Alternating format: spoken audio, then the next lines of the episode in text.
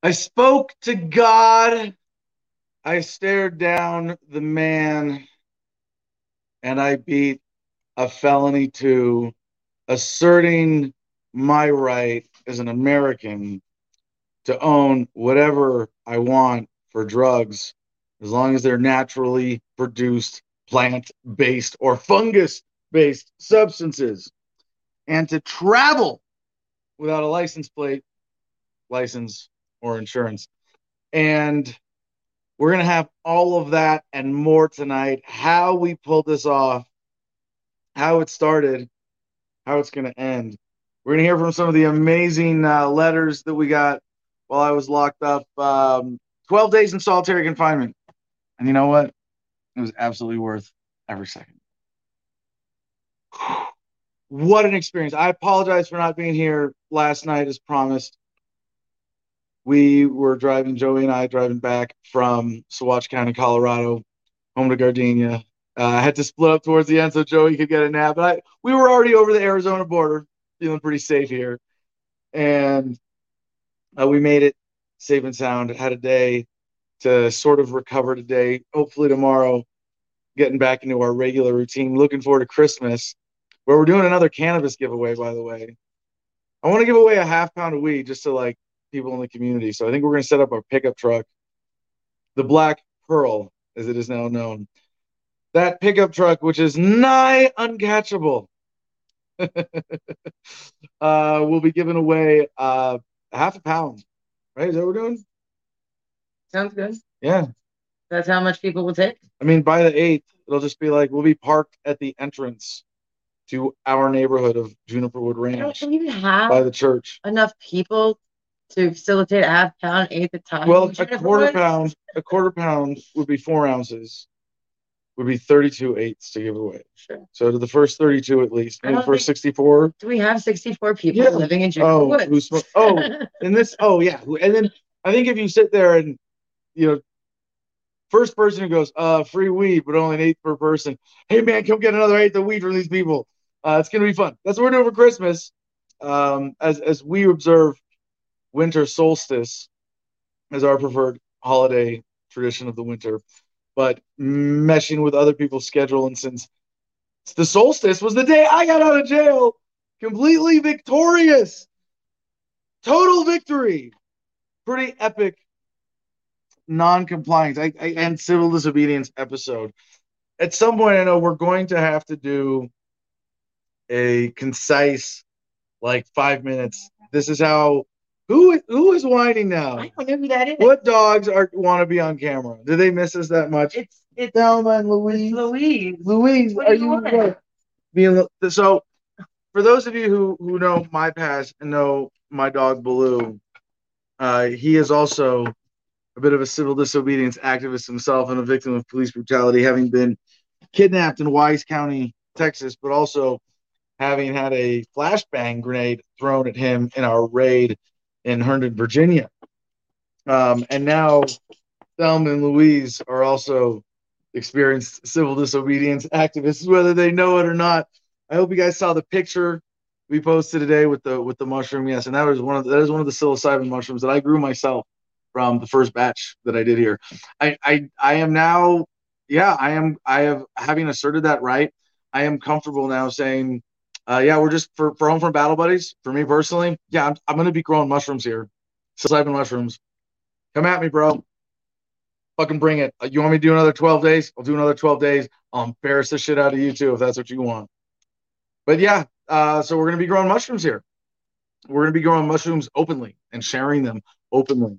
And if anybody wants to be a part of that, please, we're, we're recruiting. We need help, uh, not just specifically for that, but we have all these mushrooms. We need help eating them. They're like they're so easy to grow. There's just so many mushrooms, more than I could possibly eat myself. So if you can come help eat some mushrooms with us, uh, or help grow or develop our facilities, you know, for Homefront Battle Buddies to be able to provide uh, mushrooms and other alternative therapy experiences for veterans off grid here in a safe environment.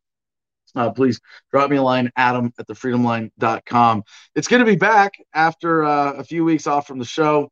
And the last show that I, I would have been able to do even before getting locked up, we had uh, we had Jim and, and Ed covering for me, uh, and Joey because we were traveling. I, I needed some more family time. I couldn't really get away that evening, so it's been now three weeks.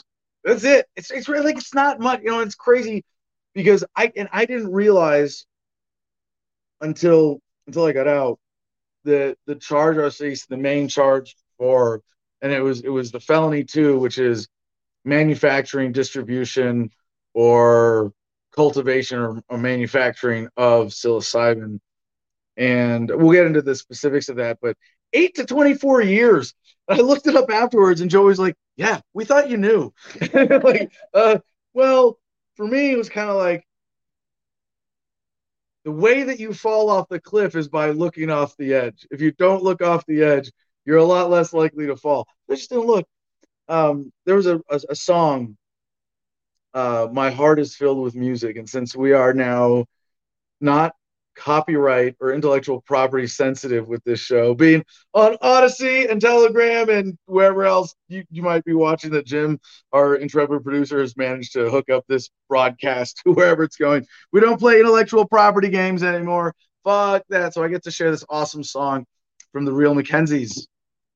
My heart is filled with music that that really got me through, and it's it's actually a World War II song and I'll explain all of that and more as we get into the show tonight.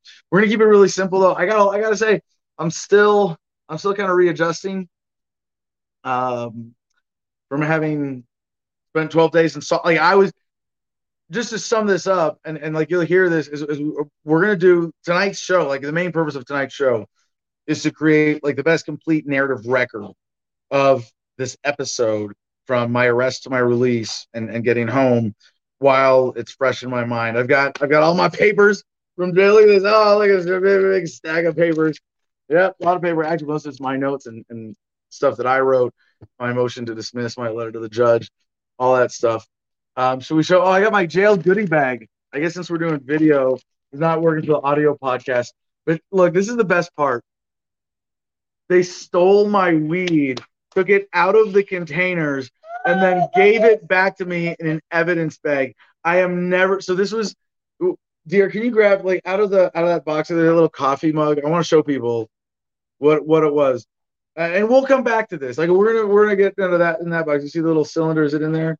Yeah, that thing. Oh, so so this is this is my soup thermos. Soup coffee here. thermos. I love this thing. Just as like you put a cup of coffee or hot tea in it soup. and seal it, and you can drive off road and then You can put hot soup in there. You can go hiking for five miles, and then you can eat your hot soup. Yes, top of the mountain. yes, it's a very cool little concept for just cylinder thermos. So I was using it for the weed. My little um, you know moisture pack in there, and then I had a little eighth jar like this that I was traveling with, and the cops took it out to weigh it. I mean, I'm assuming, and then gave it back. And, and look at that joint. There was a joint that I'd rolled that we didn't get to smoke sitting in here. I'm almost embarrassed because it's kind of an ugly little joint, right? And all right, what do we have? comment on Facebook? Someone's watching on Facebook. A lot of people watching on Facebook. Person Shuta, glad you're out. Whatever happened, don't worry, you'll get the whole story. But anyway, they, they, so they this weed is now going to get framed in a big shadow box commemorating this whole thing and, and maybe when we get into the jail stuff, we can get into. Oh, by the way, here is the wonderful envelope, and someone will know now the source of this. This is what my psilocybin capsules were in. This little plastic envelope with a cool uh, hologram circle design on it. Ooh. And so they, they cut it. Look, they, they actually they were pro. No, they ripped it. Nah, they ripped it. They ripped it open. They poured out the capsules and confiscated them and tested them for you know positive for psilocybin. So we got that. We got I got I, I, I kept my mug. Look at this. I got a, I got a jail mug. I showered with this thing actually. As I when I didn't have they, they do showers every other day in this facility. I got I got notes. We're gonna get into all this stuff. But in the little jail sink, I would put water in this and then like splash it over my body. That's how I, that's how I showered. Um, if you notice, my hair is a little thinner. Rather than 12 days, probably greatest expense of this government induced taxpayer funded spiritual retreat was me being away from my propecia. My hair started falling. I was going bald, just back back to going bald. Yeah, it's actually kind of nice as my hair grows out. It, it is it is filling in kind of nicely, you know, like like my beard, um, which I haven't trimmed since I got out. I mean, it's really just two weeks growth on top of like eight months growth at this point. but yeah, I need some trimming. Um, so we're gonna check in with uh, with our co-hosts tonight. With I guess we have we have Joey and Jim join us in the producer seat, and uh, you know go through this whole thing. And I, I mean, Joey's going to be here mainly to, to keep an eye on comments, and Jim keep an eye on comments, and and interrupting me uh, to make sure I'm being clear enough. You know, and if you explain the narrative, if there's something needing me to go go into more in, in this recording. Obviously, this is not the exhaustive story, and, and it's one that really needs to be told in a way that includes the perspectives of everybody who was in that jail who who was a part of it from the sheriff, the captain, the sergeants, the deputies, the dispatchers who were on duty in the jail, the other inmates who were within earshot of my cell, um, and uh, the center PD cops who arrested me, and that's that's what this comes down to the unlawful search and everything like that. But I'm I'm so grateful uh, for the opportunity and that I was ready to step up to this opportunity and and play hardball and stand on principle and win. Uh, yeah, we won, and I, I say we because you know, I, I couldn't have done it without y'all. No, but very seriously, with Joey on the outside responding with everybody who wrote letters to the judge and made calls to the DA and the sheriff and Center PD. It, it was that that really made my strategy effective. I mean, force multiplier Whereas if it wasn't for that, you know, how long would I have had to have sat there? You know, and and, and that's we're gonna get into that too. Exactly what strategy I played that allowed me to beat this charge and the sort of dynamics. I, I want to make sure we don't miss this, Joey, because Adam, well, not everybody can do that. And yeah, there are certain things that I did that are hard and certain things that not everybody could have done. But the basic strategy anybody can do and have an impact and end up most of the time with a better legal outcome in cases of victimless crime charges and legal cases as a result of non-compliance. And just to sum it up, um, and I want I want to say something really more like safety note here. Okay, when it comes to jail, and we'll get into the strategy. Non-compliance should not be done physical noncompliance when it puts your immediate physical safety at undue risk. And the one point I'm talking about is on the side of the road. In that heat of the moment, let's see. I healthy disrespect for authority on YouTube. I wonder how many more letters will arrive that got sent the day you got out. Yeah, apparently there's a lot of personal mail coming to me that they're going to have to forward. So yeah, I'm looking forward to Christmas cards. Yeah, yeah, and some of the well, the letters that were written to the judge, Joey's got pulled up. But hold on, I want I want to get this safety note out of the way. And we're going to come back to this in terms of the strategy of nonviolent resistance. But uh, when I got to the so, on the side of the road, they said step out of your vehicle. That is not a place to resist. They are threatening you with violence and and and maybe verbally if you're comfortable. I don't want to say it's not the place. It's not the place to physically resist because they have they have initiated a dangerous situation that involves passing traffic. There's bigger forces than you or the cops involved in a traffic stop. And in that initial confrontation, police are very inclined to be trigger happy and, and to rush to violence. And if you if you've given up the talking game where they're going to put you in a squad car, you should comply physically with their commands to get you into the squad car. And you know, the, the cops actually were considerate enough because of my shoulder injury, and I mentioned, hey, can you just move my cuffs to in front of me? They did that. But uh, when I got to the jail, I, before before we pulled up, I told the sheriff, the sergeant who was driving me, uh, Sergeant Brubaker, uh, I said, you know, I'm not playing around anymore. I'm not complying with any of this. If you want me in that jail, you're gonna have to pick me up and carry me. And he was like, what? they they understood. So we got the other big burly jailer, and they carried me in. And after that, uh, I just I respectfully, politely, basically declined to play along with anything they, they wanted. I didn't sign shit. I didn't answer questions I didn't want to. Um, basically, the, I, I, didn't go to court. I refused to go to court. I, I refused bond. Um, I declined to book. I don't want to say I refused if that's some other charge they're going to try to screw me over with because you know they're going to watch this.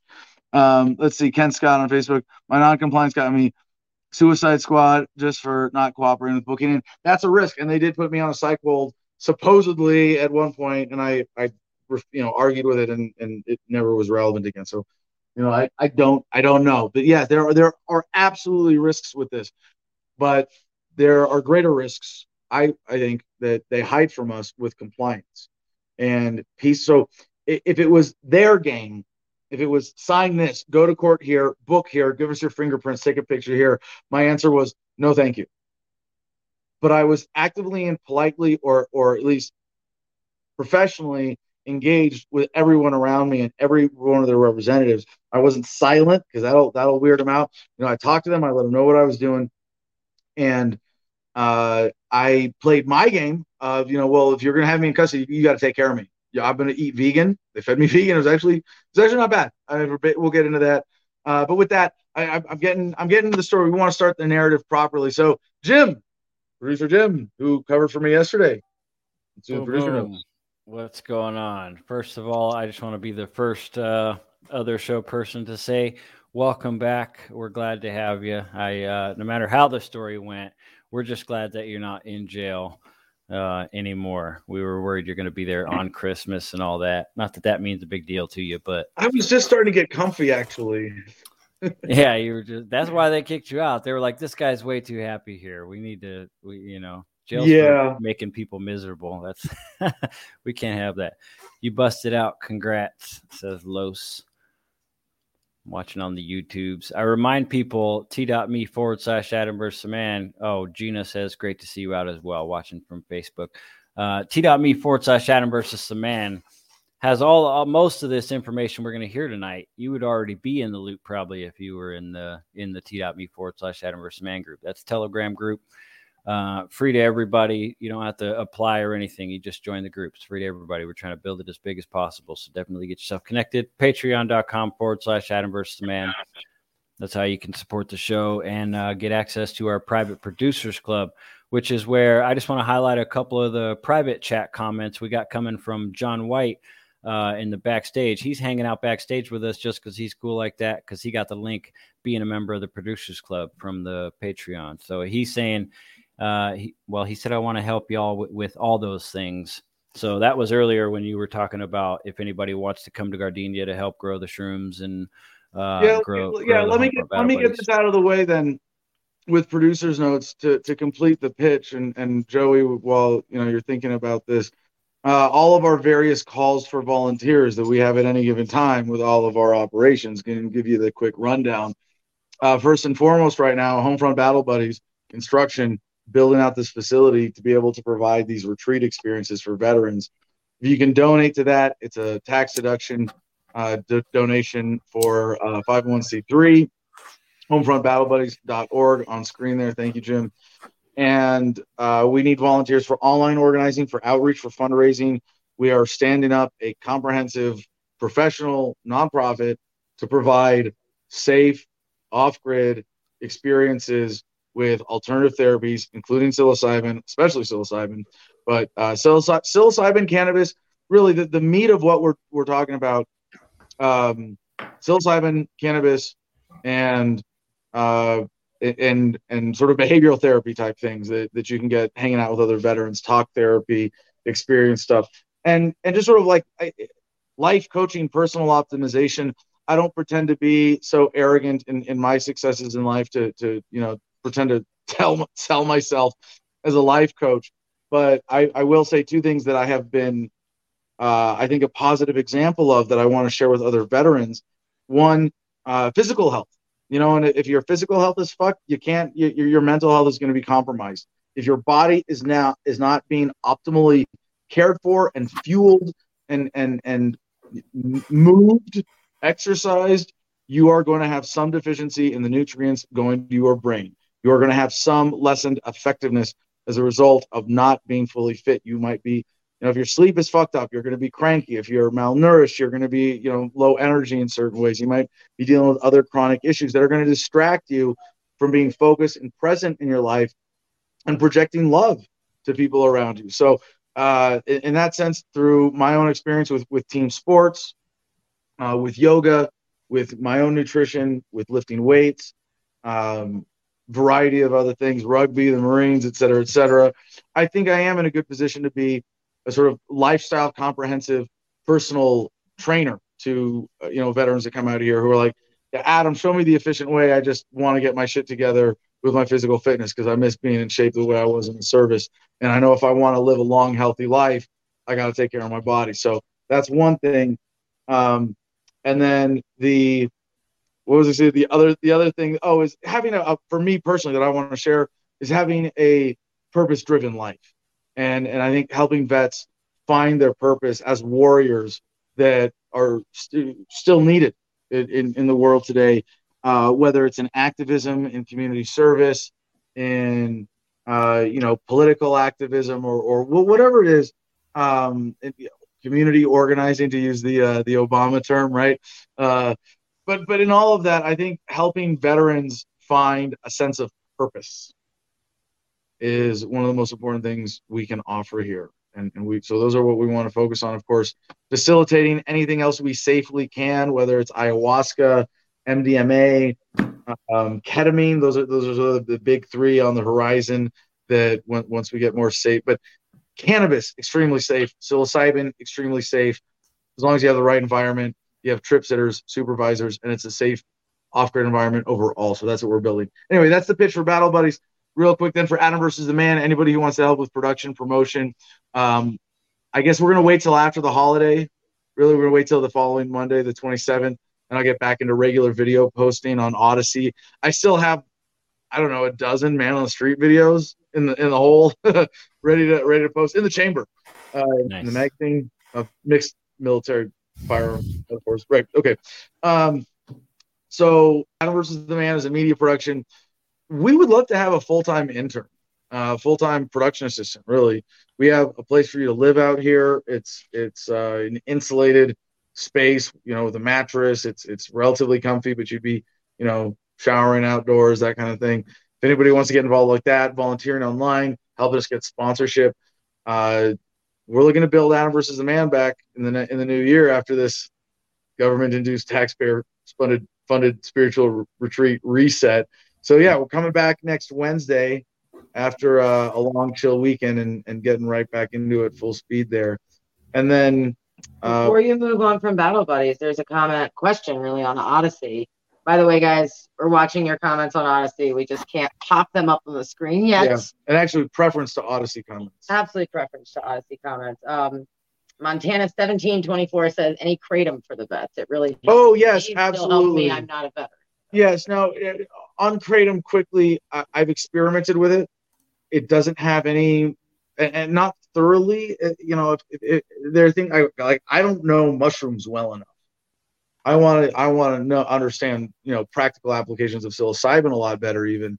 So that's kind of a priority for me. I've dabbled with kratom, and I uh, didn't find any obvious specific application, but I've seen it help some people, especially with pain issues, chronic pain issues, as being an alternate uh, alternative to opiates that's that's organic and a lot healthier. So absolutely, kratom is going to be a part of the program here. But to me, that's just sort of in the category of of all the nutritional type supplements. It's, it's almost more like nutritional. I, I know kratom is is really unique.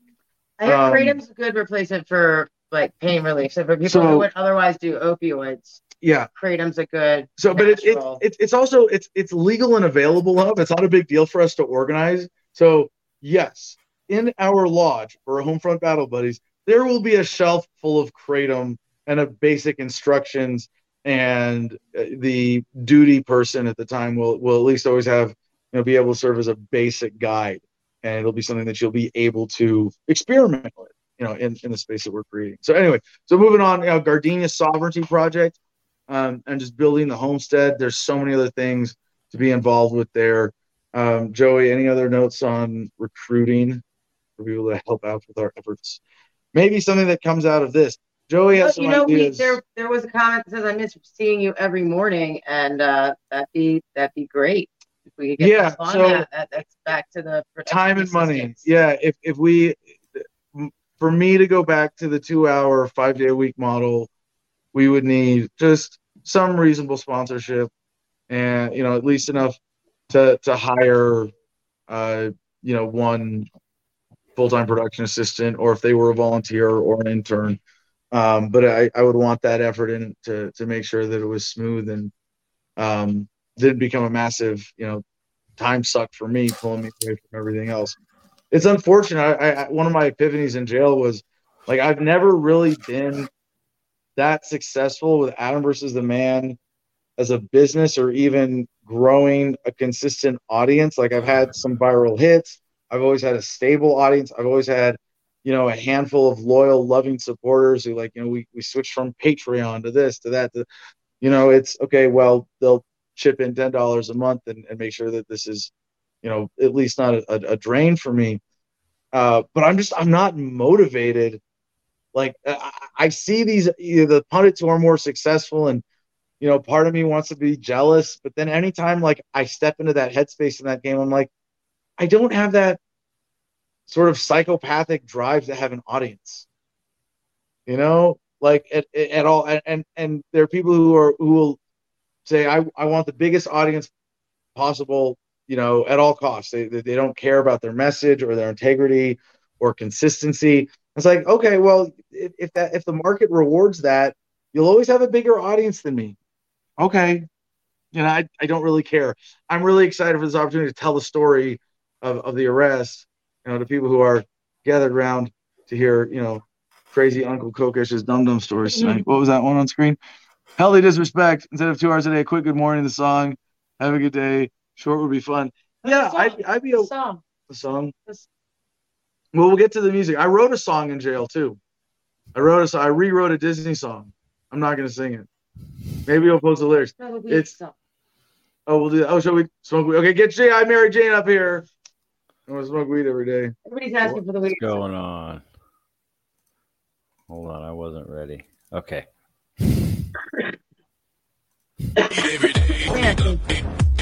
what up, Snoop?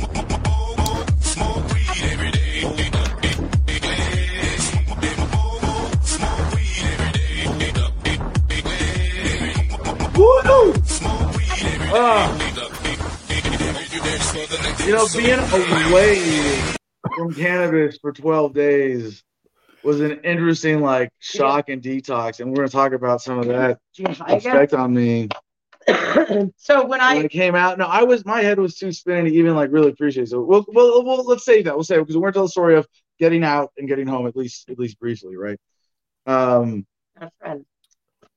But no, I it just it put me in battle mode you know i can imagine i think they trained you not to negotiate with terrorists when you and then said, they wanted to know why yeah. you wouldn't negotiate with terrorists.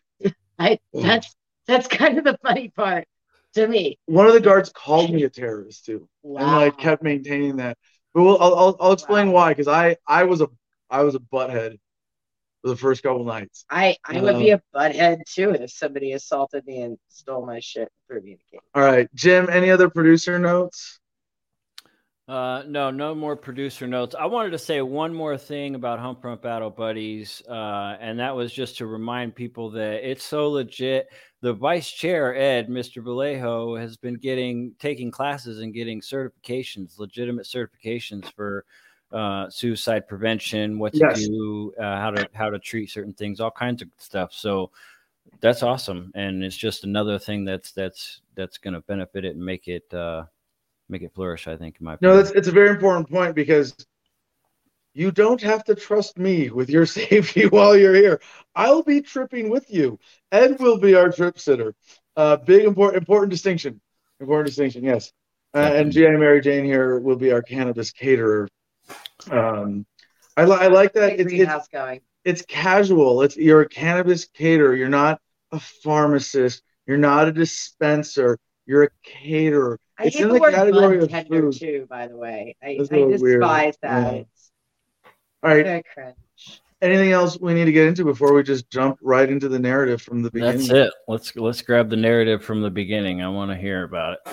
All right, Here's ladies and good, gentlemen. Good spot oh, to start. One more comment. Every victim needs to speak out and share the truth. What happened to them? We need to stop pretending a court is about justice, fairness, law, and due process.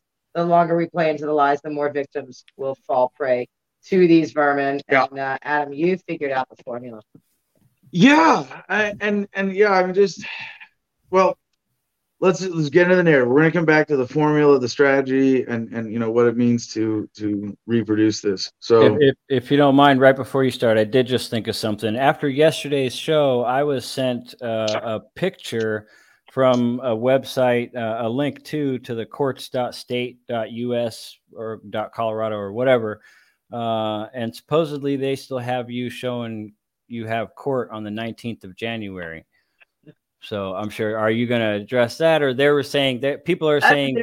I thought my only thought, not knowing anything, my thought was it's possible they just let you out and said, "All right, take off." Then they set you a court date that you're not even going to know about and you're going to miss. Then they can issue a warrant, so you'll become somebody else's problem in a big. That would town. be a bad move for them to make. I'm just saying that's the only thing I can. We're gonna of. we're gonna cover this. Um, tomorrow's gonna be. Fair enough. I just want to make sure that get covered. And, all right, jumping into the background. Here we go. Get me full screen. Get out of here. Joey will interrupt. We'll wave if if if if, if I need to be interrupted here. Um, all right.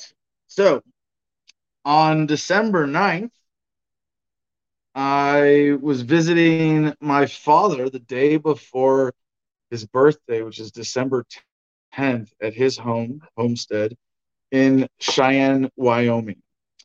And uh, by the way, it was brutal cold. I had just driven south from Northport, Washington, which is north of Spokane by the Canadian border, when my radiator started failing. Defective radiator, three in a row, covered by insurance. Again, shout out to Auto, Automotive 89, formerly Doug's Automotive, on Route 89 in Chino Valley, and uh, all the great folk who work there. But uh, I was it was it was biting cold in the pickup truck. I had Thelma and Louise in the back curled up in blankets, made this brutal drive from Northport to Cheyenne in a day. And then I was with my dad for a day there. And then I drove uh, on the 9th to Arvada to pay my respects to Johnny Hurley, the hero of Arvada, and to see the site where the shooting happened. And one of the things that's being misreported about this is that it was an event or a rally. No, it was just I I've always been friends and friendly with We Are Change Colorado. Shout out to Luke Rudkowski, founder of We Are Change, is an open source organization, and I think is is most uh, you know important spin-off chapter um, that um, has been able to to sustain itself is We Are Change Colorado. They've invited me to speak. I spoke with uh, one event years ago was awesome with Luke Rudkowski on one side of me and N.A. Poe, perfect here. He just hits some of the breakers. We're still good here. Solar electricity issues, off grid living. We're good. Um, so it's a bomb. With uh, We Are Change Colorado, I've always been friendly with them. And when the news of Johnny Hurley hit, it kind of brought the group back together. And I reconnected with their new Telegram groups. And you can find that We Are Change Colorado. There's another one, Friends of Johnny Hurley. And I was friends with Johnny. I mean, not like good friends. I'm not gonna you know overplay it, but we were friends. We were friendly. We had an ongoing you know text conversation relationship. We had hung out in person a few times. Um, you know, as a respected uh, colleague, we yeah, computers will draw. Um, as as a respected oh, I should have had this one plug. Excuse me. As a so as a respected sort of as a colleague and fellow activist, I was I was really t- you know I was really hurt. I was really touched uh, hearing the story of how he died. And if you don't know, look it up. But basically, there was a mass shooting happening where the mass shooter, would be mass shooter, shot one cop and was going to go shoot more. But before he could, Johnny Hurley intervened and shot him. And then the cop showing up with mistaken identity. I like what Free Talk Live said so, about that. They said that'll teach you to help cops. Yeah, no, and I, I don't I, I don't know if I entirely endorse that, Me you know. Either, but I get and, and I, I, did have I did have you know a, a, humanizing of you know experience talking to a number of the sheriff deputies in Saguache County Jail. Anyway, we'll come back to that. So this I, I did not make it to any of the rallies for Johnny Hurley, but I wanted to kind of make up for it and at least you know connect personally and know the story and and and show my support for the activists there. So when I was going through town, I was like, at very least on my own, I'm going to make a pilgrimage to the spot. And I took a rock. I have a rock from the spot that I wrote hashtag hero Hurley on. So that's going to be in, in my collection forever now. The rock from Old Town Plaza in Arvada, where Johnny Hurley went down. And uh, so I just I just invited um, let's see if I turn this off, I'm gonna lose my light, but I think I can bring it back. All right, so I'm just gonna keep talking while I get my light back here. Um, so I was just there. For, I, I so I, I just texted the group like a few days before. Hey, I'm coming through town. You know, I'd like to buy y'all dinner, and you know, I, I want to go see the spot. And and our old friend uh, Kenny Palorentano was there, which was which was very cool to be able to to touch base with him. So I was then driving, um, and this is where I think for the for the liability, obviously regarding um, psilocybin, I need to be uh, discreet. But I was driving through. Uh, does this not turn on now? Is it power? Should. Hold on. You know, why is that not? Hmm. Technical difficulties is my middle name. Middle names. No, no, we're gonna get this, dear. Why does mine not turn on? Uh, but now you can see a little bit better. All right. Well, no, here, then then plug mine into yours if yours is powering. This will get us through the show. We're not You're in the studio, obviously. Phone, dear, not the, that's Oh. oh. Oh. It's the wrong Oh, operator error. I should have do this like while I'm not talking. So now I push this button and we're good. My camera should last. I adjust this guy down a little bit. Terrible. Yeah, there we go. And get the brightness down. All right. This is really intense in my face. All right. So um, I was driving. This is the le- first legally sensitive part of the story. Is I was driving from Arvada to, um, I'll just say somewhere in between Arvada and Center or somewhere in that area of Colorado where it put center between me and home. So I was driving with mushrooms I had just bought for uh, $150, one ounce of mushrooms, ground up and put in caps. And at that, you're you're you're spending more on, you know, the processing really sure. than the mushrooms itself. And like I have grown here before, I just didn't have any handy. I didn't have the, the the the equipment to put it into capsules, and it's not that big a deal. I mean, you grind it carefully, give them a little formula, put it in a tray, put the caps together. It's more tedious when you're doing small scale capsuling. I know this because I've done it with supplements before, trying to get more efficient doing glutamine and creatine and stuff. But anyway, so I had this envelope, paid 150 dollars for it, and I had it just in the console in my truck, and I was driving through center with uh, no tags, but otherwise, and this is this is uh, you know one of the things for me, I've I've I've really like always when when I've been sort of in civil disobedience or asserting unusual rights, asserting rights that aren't usually asserted in terms of you know driving privileges um, or travel privileges or you know right to right to move right to movement privileges. I've generally obeyed the speed limit and the, the safety standards. And some people like everything I do that's not like fuck you to the man. Everybody's go, I, Adam, you're a pussy. Compromise, right? Well, yeah, do 12 days in solitary, and you know, then we'll talk. I think I'm on solid ground here to say that uh, it's it's unfortunate that government exists in the first place. It's very unfortunate that government has taken over the infrastructure racket to the point of government roads are pretty much the only roads, ex- except you know I mean, I live down private roads. I'm saying private roads don't exist or aren't very important, but obviously they're the minority of roads by by usage. So uh, the government has basically taken over the roads racket is a tragedy, and the the licensing racket that they've imposed upon that is a criminal enterprise. The, and it is unfortunate that they have become the arbiter of safety standards, like speed limits, but they have.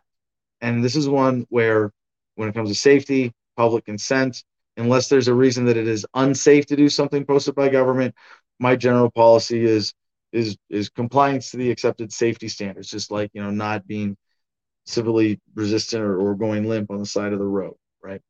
Um, so like when I drive, I I speak like on private roads, I drive however the fuck I want. Um, and it's always like yes, he does. Yes, he does. Um, even even if he's scaring the shit out of his. Yeah, and and the silver truck, the F one fifty, is is now officially the Black Pearl. But we'll come we'll come back to that part of the story too, kids. I gotta I gotta keep going. I gotta get going on the narrative. We're like we're gonna we're we're gonna be here all night. um, so I was driving. Uh, so I, I dial in. In most places, three or four miles over the speed limit, or in really wide open places, I'll dial in eight miles over the speed limit. That's that's like my margin of fucking around with you know, government safety. Like, no, I do not. I, I believe, you know, 40,000 people a year die on American roads. I don't believe that. I know that. Right? That's that's pretty consistent average. And government is responsible for creating a, a system that is not as safe as it could be.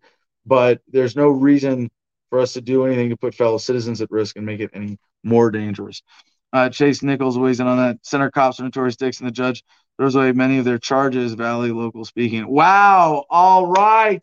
We've got some Valley local. That means San Luis Valley, Saguache County, Southwest Colorado in the house. Thank you for joining us, sir. Greatly appreciate that.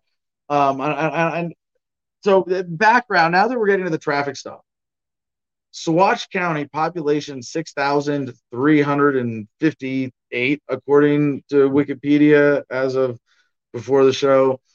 Tiny, tiny population for Colorado's seventh largest county by area.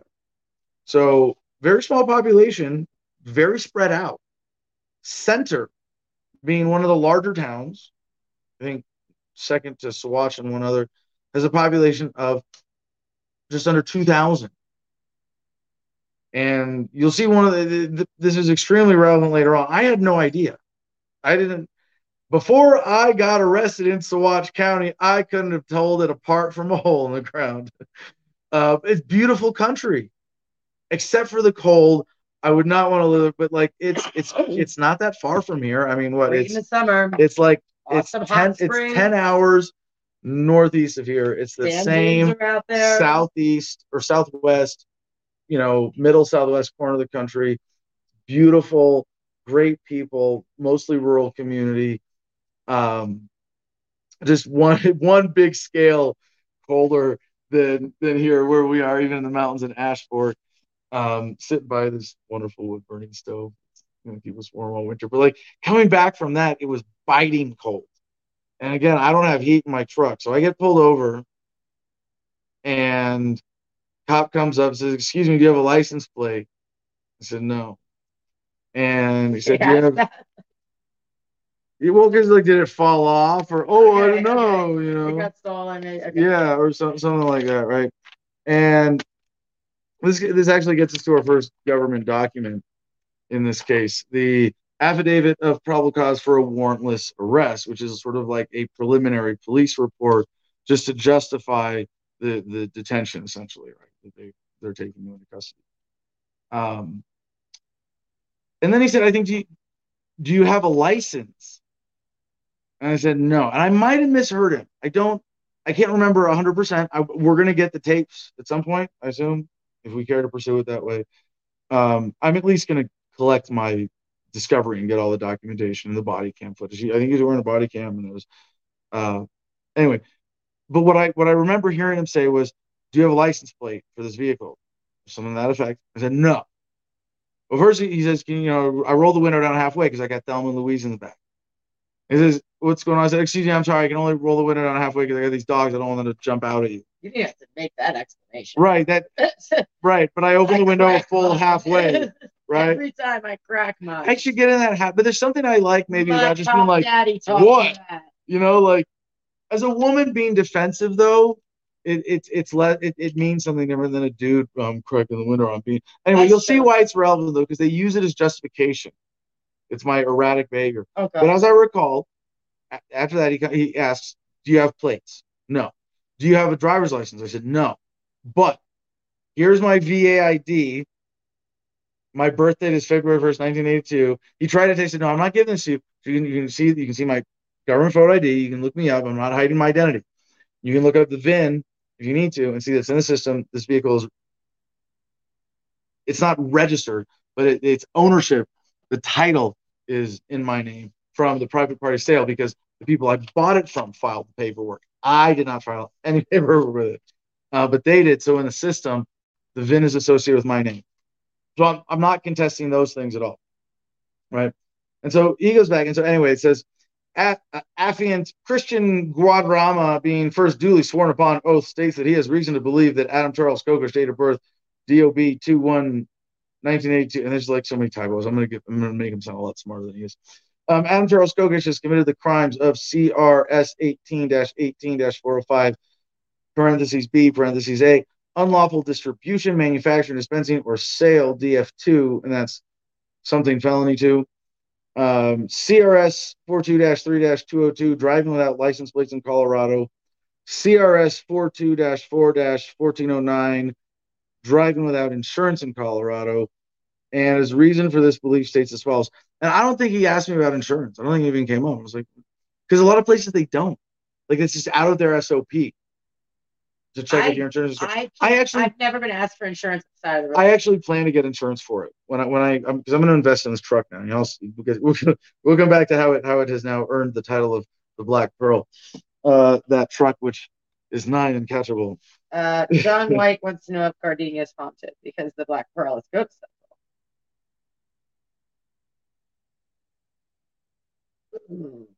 Maybe.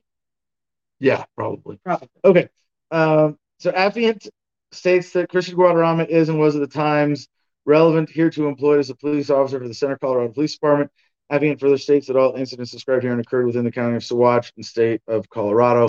Affiant states that there is probable cause for a warrantless arrest for Adam Charles Kokesh, DOB 2182 for the crimes, and he goes and lists them again and says probable cause on December 10th, 2021, at approximately 11:51 hours. I, Officer Christian Guadarrama, was on duty working for the Center Police Department within the town of Center, County of and state of Colorado.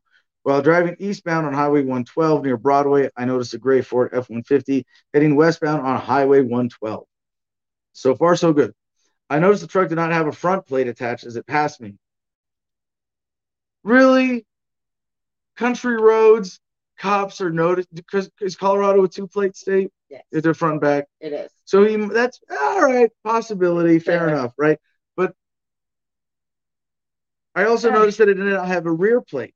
I turned around and turned my emergency lights on and initiated a traffic stop with that Ford F-150 just west of Muspin Lane on Highway 112. Upon contact on the passenger door, the male party only rolled his window halfway and instantly said he could not go lower because he had two dogs in the back seat. So far, so good. Okay. I asked why he did not have any license plates, and he replied with no, which makes me sound like an idiot, like I'm playing some work game. I was like, no, I thought he said, "Do you have plates?" I said, no. right. I asked him for his driver's license, and he said he did not have one. So actually, you know, here it's interesting on this. Again, he doesn't he doesn't actually say that he asked for insurance. Oh my god, I just realized that I got him on one. So wait, I got John White, again here it says this happened to me. I was arrested and charged for driving without insurance when I actually did have it. He, I guess the cop, never asked for it. So this is maybe this is just a new. Yeah. This is this is one of the like lingering cop dick moves of like upcharging shit. Like any traffic yeah. stop, if they didn't end up like proactively being handed insurance and it was undeniable, they'll just eh, I'll assume he didn't have it because he didn't present it, kind of thing. Maybe that's all it was. And then it gets thrown away um, anyway and it's just a petty up. But like this is one of the things I want to end. Like it's, it's a major, major like we'll come back to this like in terms of the goals, the impact, and, and the next play for me in this, and in terms of lawsuits and the, the, the black spot letter that we're we're considering. The black spot. Um, yeah, we'll call it the black spot letter. Captain Freebeard's black spot letter to Saguache County. Yeah. So um, but the idea, I mean, of unreasonable violation the Fourth Amendment, you know, search and seizure uh, comes into play here. But yeah, so anyway, this is this is where it gets interesting though. Um, I asked for his driver's license, and he said he did not have one. He proceeded to show me a Veterans Affairs ID card with photo ID and his name. The name on the card read Kokesh. Adam Charles. He gave me his date of birth. I advised that I would return a few minutes once in my vehicle. I advised communications to run the male party through NCIC slash CCIC, which is a national criminal database that would have the warrants. And what's interesting about that is that in the past few years, since my Colorado case or my my Wise County case was resolved with the plea deal, which Texas. was like Wise County, Texas. Texas. Yes. Um, like every time I've had an interaction with police, they'd be like, "You have warrants," and, and they're like scolding me, like, "You have warrants in Texas, but they're not extraditable." I'm like, "I know, so leave me alone. Don't mention." But whatever, thanks. Uh, but, but this last time, Texas yeah. So apparently they fixed their shit because they were well. There are two possible. There's a separate legitimate warrant I might have because this is a dumb story. I got an open container ticket. I called Wise County and I called a bondsman. The bondsman did a whole state search. You have no nothing. They're not so close. So my my open container traffic violation in Texas probably had a, a bench warrant at some point for failure to uh-huh. appear. But if, at some point in COVID, they just wiped that shit off the record, like they did with my license suspension. So this time I got pulled over was the third time on this trip. The first one was in yeah they, they can't stop me. From you have a license. Yeah, I oh, thought oh, I thought it was cool. I was only driving without a so license lame. for like a few months because apparently, well, I got pulled over in Flagstaff, and I got the warning that I wrote my speech notes on for then my Utah LP 50 anniversary. So that was my oh, my trip speech, was Utah. Yeah, go watch it. It's called gonna, How and Why to Be a Pirate. Week, I think. Yeah. Yeah, let's let's drop some of that next week. Well, maybe maybe it would be a fun model for next week's show is like a singular, easy themed show. Is that we we play the speech and pause it and extrapolate on, on because it was it was it was incredible. It was an hour long and we could make minutes. it like three. Oh yeah, the speech itself was forty five ish. They told me anyway. But yeah, we can we can cut out anyway. That'll be fun for next week. But how and why to be a how to, how and why to be a fucking pirate are full title of the speech. We have to get back to so, Christian. Cruel Spark on Odysee says, "Oh Christian, how are you rethinking that day?" And yeah, right. Yeah, no, yeah, yeah. so we, uh, well, I got pulled over in Flagstaff on the way there, and the the officer did not mention any warrants. So assuming he ran me in the system enough to find out that my license has been reinstated as of September because there were too fucking many suspended licenses in the state of Arizona. They just were like, all right, we have to forgive all this. Also a win for team people. So yeah, that's what I get for not paying tickets for like two years of bullshit infractions in Arizona. Nothing. yeah, my license back, all clear. Um, so I thought like my liability was pretty low here and all of this. But anyway, um, after a few minutes, communications advised that he had three outstanding warrants out of Wise County Sheriff's Office in Texas for dangerous drugs. Okay, so this is interesting. So it wasn't the open container. Suppose it was three all in Wise County. And their failure to appear on the bullshit lingering misdemeanor cannabis charge that apparently they just finally got around to fixing in the system. I didn't even have to bug them. I was going to bug them and ask because they owe me a, a wooden. Uh, by the way, getting box. away with a cannabis charge in Texas in and of itself is absolutely supernatural. I have friends that have good, like have warrants going back years for yeah, like getting forget I had I had mushrooms and cocaine on me also. You did, you did. You're so you're a superhero, Captain yeah.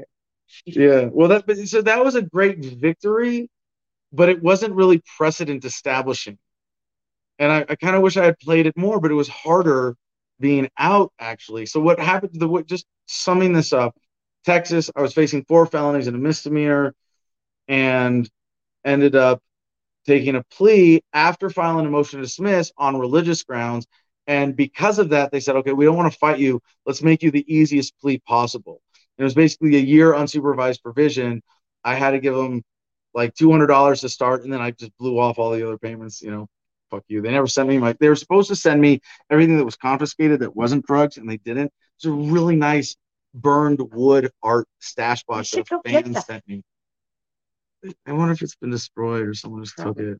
It might still be sitting in. There has to be there has to be a statute but, on how long they hold on to evidence. So, but now, not. if we've confirmed now that the warrants aren't actually there, yeah, now I feel more comfortable. Like I've, I've kind of, a, there's a lot of reasons to avoid Texas. But, yeah, um, I've kind of avoided like going and visiting Quinn in Garden of Eden. Like I didn't feel comfortable driving because he's the heart of Dallas. In there, yeah, like, he's between Dallas and Fort Worth. You got to go through Texas. that's that's I think you got to go through Wise County. But now like might as well go see if they got my stash box.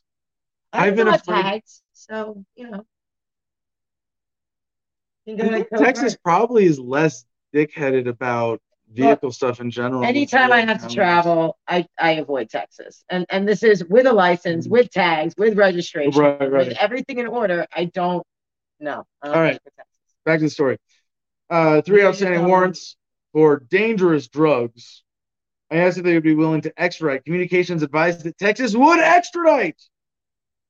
Every time this has been mentioned to me, it's that the warrants, like it, if warrants are too petty, like you can have a bench warrant for failure to appear for a traffic citation, and it means that if you get pulled over, cops just going to be like, dude, we got to reschedule this court date, you know, or they'll hold you overnight and be like, well, you missed it, so we're going to hold you overnight. You're going to go to the judge in the morning, you know, like that's what that means. So the idea of them extraditing for this too, it must have been some fuck up or deliberate fuck up. So I asked communication to notify Sergeant Fresquez and Reserve Officer Adam Fresquez, and if possible, bring canine kits due to Adam's unusual and erratic behavior. And this is where, like, nah, show me the tapes. I was cool, calm, collected. I, that was everybody's like, first thing. Everybody starts like, laughing. Not, like, like, Google Adam Kokesh interactions with police. Like, no, no, no, absolutely not. Unless by erratic they mean exercising your rights, and cops hate that shit. So maybe that seems erratic to them. Who knows?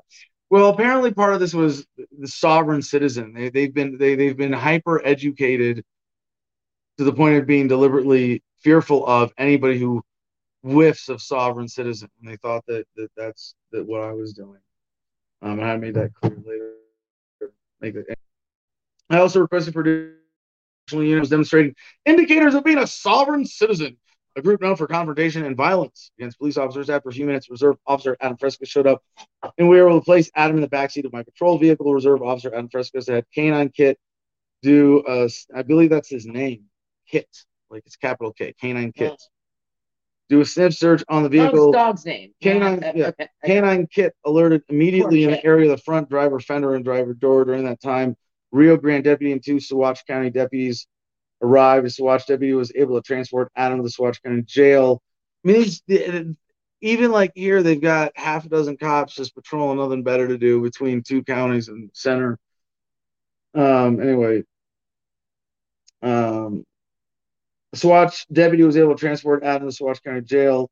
While conducting our search in the middle console, we found a six by four inch sealed bag containing small clear capsules. That would be this one, filled with a green substance and like it was, it was yeah. it's like brown Green powder substance. Yeah. It's like yeah, it's like off white, brownish. Yeah. So I, what I don't know what they're talking about. Yeah, anyway, might have been typo. Educated on this stuff and they're enforcing it. Two white containers filled with silver coins with a receipt amounting to one thousand forty dollars. We turn off something else. I don't know. We can turn off everything now. We don't need yeah, all the breakers. Anyway. Um yeah, I had just bought this silver and and I I think they were looking for an excuse to like to take it or for a shakedown, and they didn't get it. You know, um, but I had the receipt. And it's my own little sort of dorky receipt saving instinct I had the receipt folded up on top of one of the rolls of coins. I, I watched them. For, they would said it's drug, drug money. money. Yeah, right. And then you don't get it back. But they can say they can they can prove. I had the proof there, right it on it, right. that at least the last transaction by which I acquired it was I bought it at a coin shop in Cheyenne, it's Wyoming. Traceable, it's legal. It's not dad. some drug exchange. There's no. I way. didn't get it for drugs. That was that was at least. I mean, I could have gotten drug cash I, they still whatever, could have taken like, it, charged you with it, and tried to get you to fight. But I think I mean, that I think that protected me a little bit. Anyway. Uh, the receipt showed that the coins were bought 12 10 21. The substance is consistent with ground up psychedelic mushrooms that the CPD have been encountering. Ace Towing had been contacted to tow the vehicle. Sergeant Fresquez and the tow company arrived shortly after. We were able to get a hold of Tony Garcia, the manager of Center School's bus garage, and ask if we could borrow a shop for a search.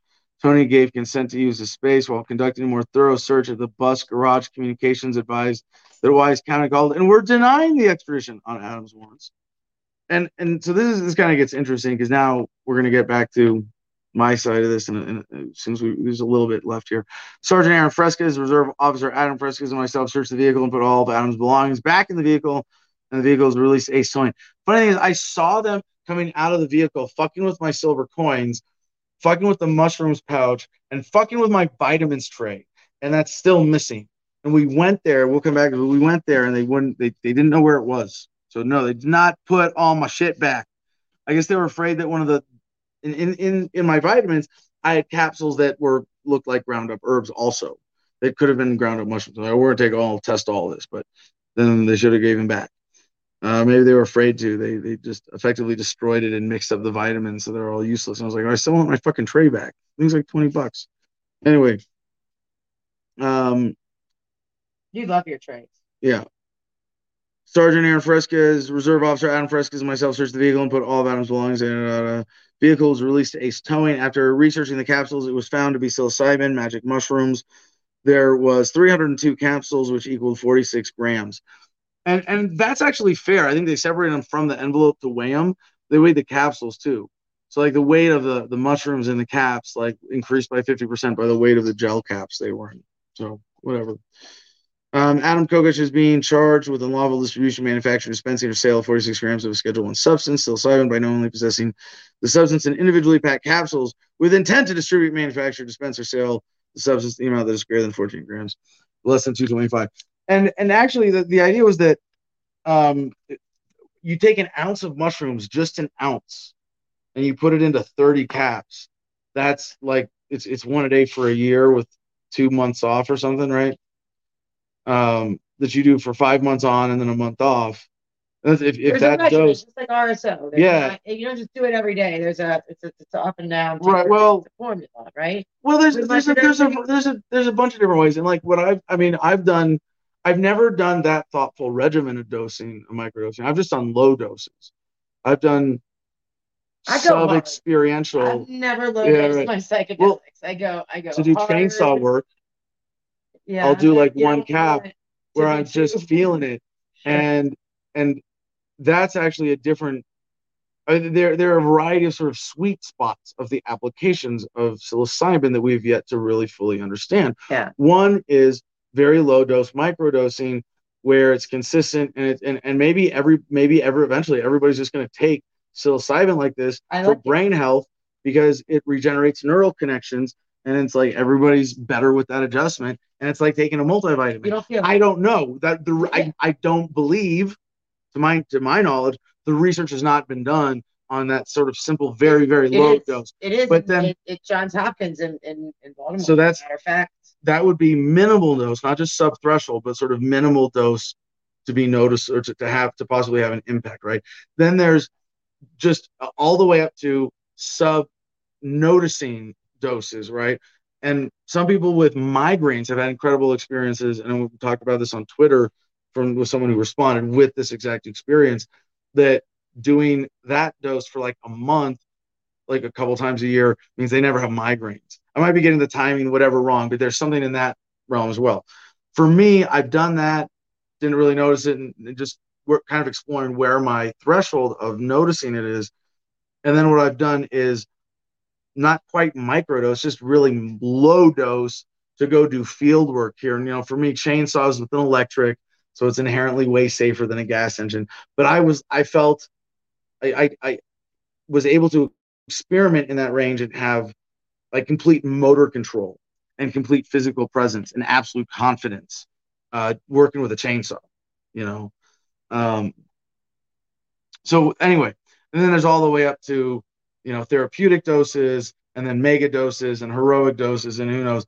But it's I, I, correct me if i'm wrong here but I, am pretty sure it's impossible to kill yourself sure with mushrooms. Kind of like weed right? Like you really can't I think there's been stories of people having bad trips and doing bad. I mean, but yeah, that's because they're just partying, being stupid. Right. If enough people do it, eventually but someone's gonna do mushrooms and walk off a building. Right. Yeah, it's probably they were drunk too. They can't affect your body to the. They don't really do. Yeah. No and they don't really put you out of your physical presence even as dangerously as alcohol does. no not at all even in even at mega mega dose levels i mean no it just no, they, I, they, I, don't want to say decisively because again i don't think we have and, yet and everybody's not the same complete practical understanding that can yeah. like crush a case of beer a day and you don't even know they're drinking of course their system's totally used to it of so course. there's that so back to the story so i get into the back of this they, they move me into the back of a different squad car. This is uh, Sergeant Brubaker now of the uh, Saguache County. He drives me. I think 30-ish minutes north to Saguache, to Saguache County Jail. And I tell him right before we get there, hey man, like I'm not gonna cooperate anymore. You want me in that jail, you're gonna have to carry me. So we got the other jailer, and they're both big fat dudes. And I mean, so many interesting conversations. I'm gonna try to skip a lot of the texture of this just so I can kind of get through the chronological narrative of, of the rest of this, because now we're getting to the strategy. Okay. So they carried me in. They sat me down on a metal bench, handcuffed me to a horseshoe welded to the bench. Um, I basically told them I'm not going to cooperate with anything. I didn't say I would physically resist. Um, and in in other situations, I have had them like in in New Orleans. Uh, I don't think they fingerprinted me. In Virginia, they did. They picked up my hand and fingerprinted me um, without my help. Um, in New Orleans, they picked me up and then stripped my clothes off and then put oranges on me, and I let them do that. In this case, I was like, I'm not even gonna let you guys do that. And so I physically resisted when they tried to move me from the bench until they threatened to pepper spray me. And then I released, and that was when my arm got fucked up actually. And I did think, ah, 50 50 chance it's fractured. And it was just really because they were lifting me up and I was holding onto the bench. Uh, before that, at one point, they I asked to go pee and they uncuffed me and I went to the bathroom. And then I started talking to Sergeant Brubaker and I was putting him on the spot. I remember one point in the conversation being like, dude, you're not even in charge of this conversation, man. And he said, All right, you need to get back to the bench. And I just sat down on the floor of the bathroom and made them pick me up and put me back on the bench. And then while I was there, the other deputy was Deputy Salazar. He ended up being uh, a really good dude. And, and, and I, I wanted to put him on the spot. I was feeling kind of like a dickhead, but it was just, I'm going to get everybody's attention. And I was like, Why are you fat? And I asked both of them. And and Brubaker was avoidant, but Salazar went right to like six questions in a row. Well, why that? because I was depressed. You know, and um, I'm not going to reveal anything more personal than that because Salazar had just this beautiful example of a genuine dude being like, yeah, I can be open about that. I'm fat. You mean, like well, it's because I, ate too much because I was depressed.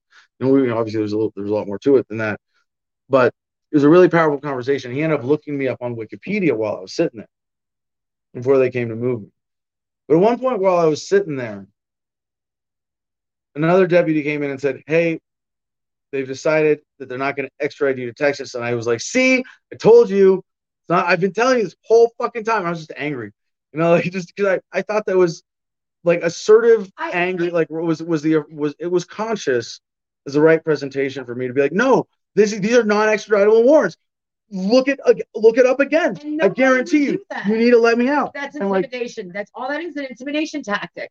I, the average person on the side of the road who's not as aware of his rights as you are as soon as they're like, you've got warrants, their Ooh. heart's going to sink. They're going to be terrified. Submit, they're going to yeah. submit out of fear. So the next part, though, was, and the officer from center is going to come write you a ticket so you can be released. What?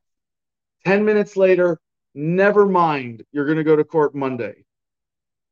And I said, okay, well, however you want. So the, they ended up saying, all right, we have to move you off this bench to a holding cell at least for now. You can't you can't sit here. You might open in a window, dear. It's getting. I mean, I have to be sitting next to the stove, You're but right. I, I, overloaded it earlier. Um, yeah, we could we could turn it down a bit, and we'll come back up later when we put some more air on that fire. Oh, we got all choked off right now on the stove full of logs. So they picked me up almost Superman style, and now it was five or six deputies in the room.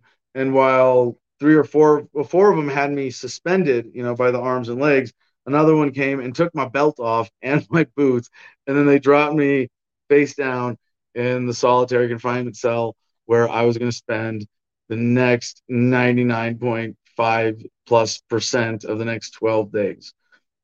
So in the six by nine cell, um, that was they, they handed me this the uh, affidavit for probable cause for a warrantless arrest. It was like, ha, here, this is this is our justification. This is this is why we got you here.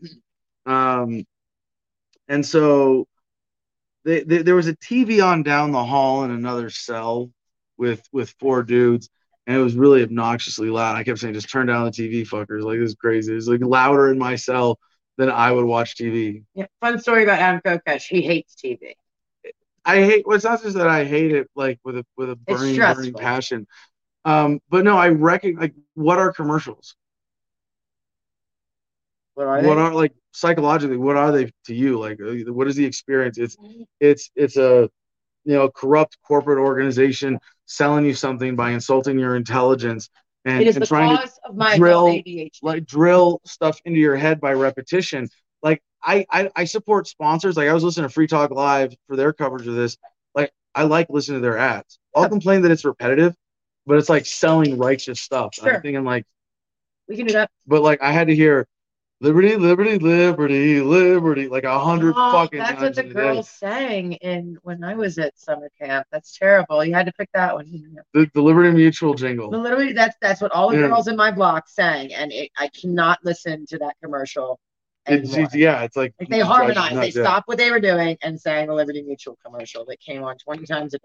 So, the first night there, I was like, "If you guys are gonna fuck with me, I'm gonna fuck with you." And so I just mad yard talk shit because you know my experience in general population jail isn't that much, but uh, TX or TK on YouTube, ATV2 brainwashing propaganda. Yeah, exactly.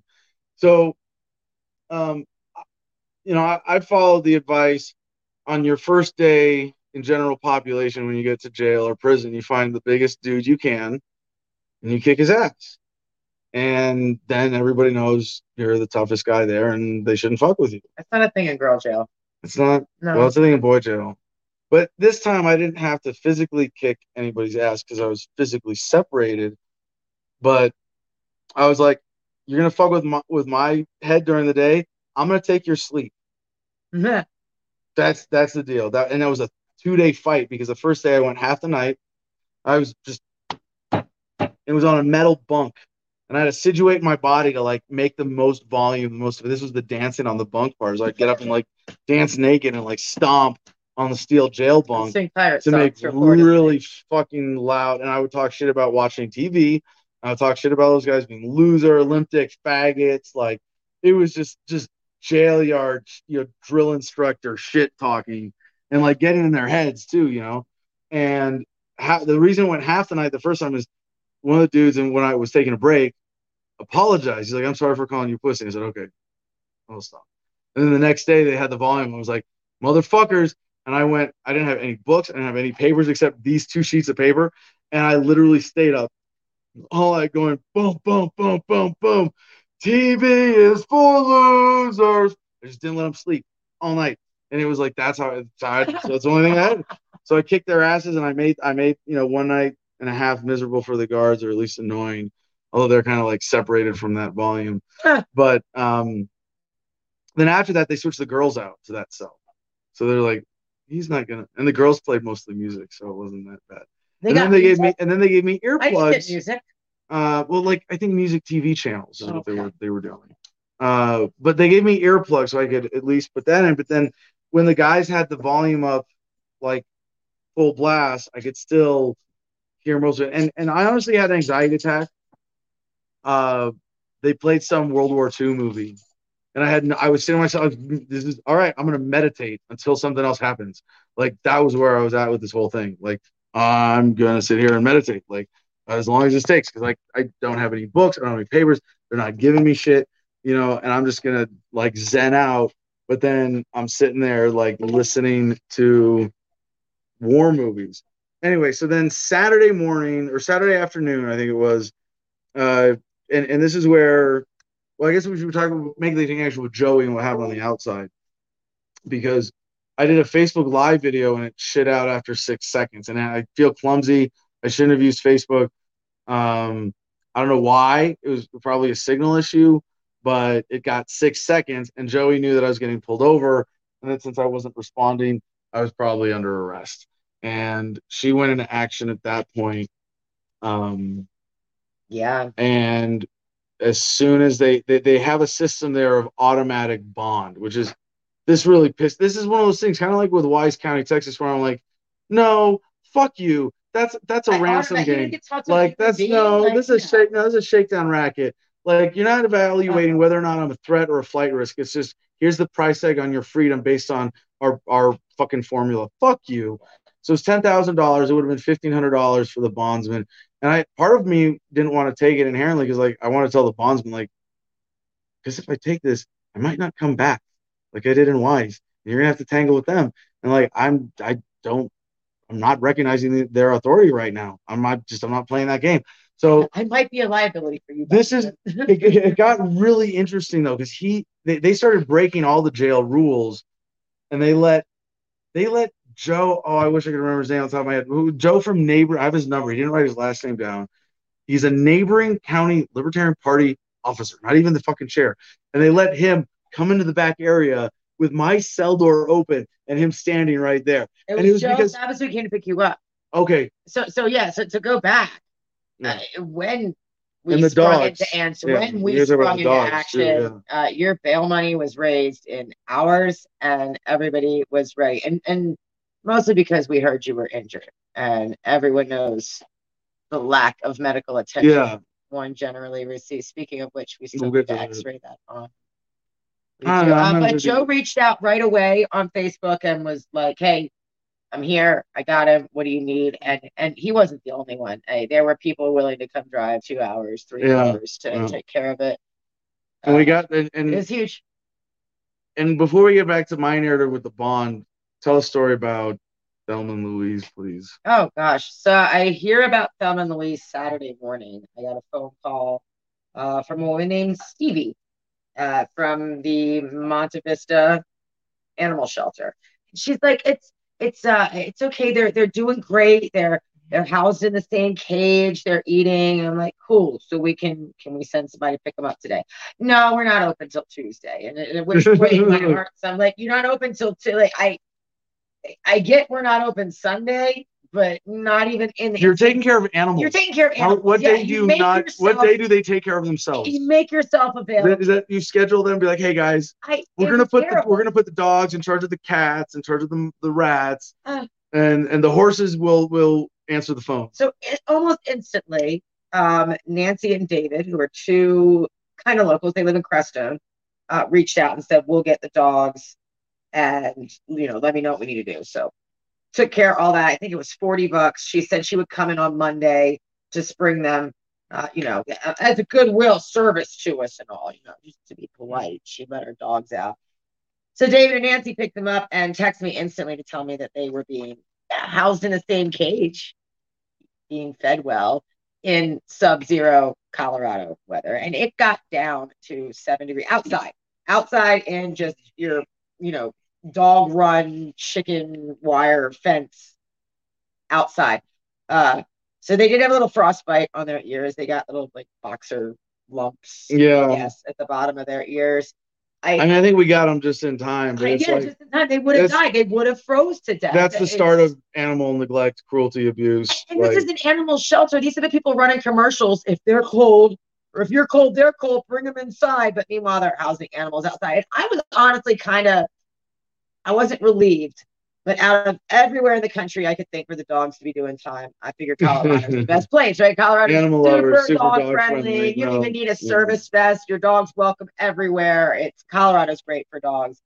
Uh, but this this one place, and I I want to dig deeper into that. If there's any animal rights activists out there, listening. Well, hold on. I, I got, I, that's terrible. There's got to be yeah, some law against but that. Well, I got to inject a note of caution here because the, the one of the again population of so, the whole county tiny six thousand three hundred and fifty four mm-hmm. something like that like that they have an animal shelter at all that's capable of semi safely. Nah, like, it's ranch but, territory but the out is, there. There's horse farms. But they're not the people. No. They're not the people putting out the commercials. That's for sure.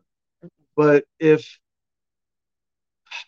it, the, the point is the policy and we're going to come back to this when we talk about the the black spot letter, right?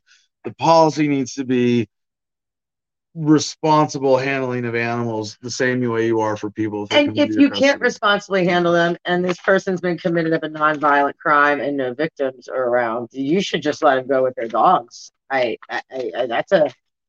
I don't see why that's something that's. Well, then everybody will do what Adam does and travel with dogs, so he doesn't get arrested. Yeah. Everybody will learn how to make ourselves more trouble than we're worth. So cruel and unusual punishment to the veteran medicating for PTSD, and cruel and unusual punishment to his dogs. That's uh, that's what you're paying for when you pay taxes. So then they came to me with this bond oh. offer. There's Jennifer Coop. I'm a chair right. LPO or Open Colorado, Chaffee County, and went down there. And yes, Jen was right on top of it too. I've got a list Amen. to thank at the end of the show. Don't let this broadcast yeah. go before I go down this list, please. Okay, we got to keep moving to make sure we get we through all this and and have time for comments and stuff. So anyway, th- th- this was the first part that was hard of like standing my ground, and I'm gonna take. I'm, this is where I'm gonna take take the musical break for to, to hear uh, the song from the Real McKenzies. My heart is filled with music. Oh, we're gonna get banned on YouTube. Um, oh, we are banned on YouTube. Whatever.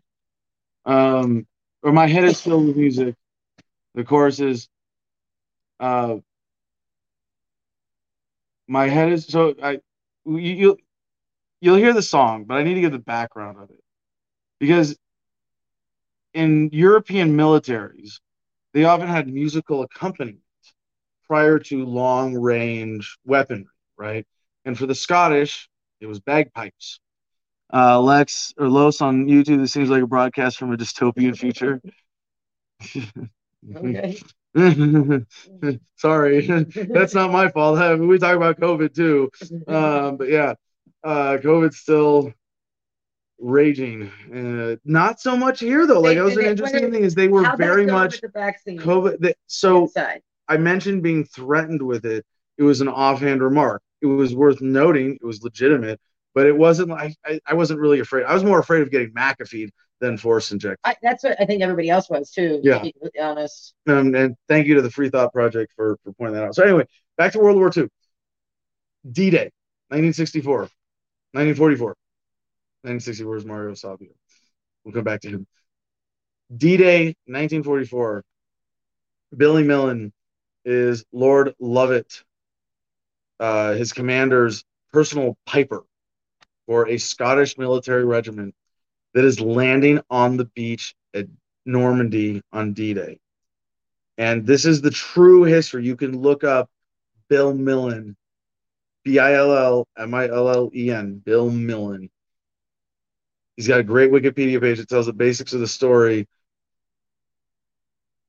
His commander ordered him to take the lead on the D Day landing, playing his bagpipes. And he said, uh, Sir, I'm not supposed to do that. And he said, Well, that's British war regulations. We're Scottish, so it doesn't apply to us. Get the fuck out there. And he did. And the Germans who were captured later, who were snipers, said that they saw him and they had their sights on him and they didn't shoot him because they thought he was insane. That's the only thing that saved hmm. his life. And they kept going. I mean, you know, D Day went for, for the Allies. They won, right? You remember that part from history, right? They taught you that. Yeah, they so they took the beach and then they had to meet at a bridge and cross a bridge to go and take a town. And this commander told Bill Millen again, you're going to lead the march across the bridge. And this is into enemy territory. With your bagpipes. With your fucking bagpipes. And the so after this first, first that guy's got balls of steel to even do it. Right. After this first regiment, like the pistol? first no, he has a sword. He has a traditional Scottish, like the knife, you know, like the big knife thing, like the machete. Wow. Uh, there's a proper Scottish name for it, you know, the traditional bagpipe accompaniment regalia. Um, so no, that, that's all he's got.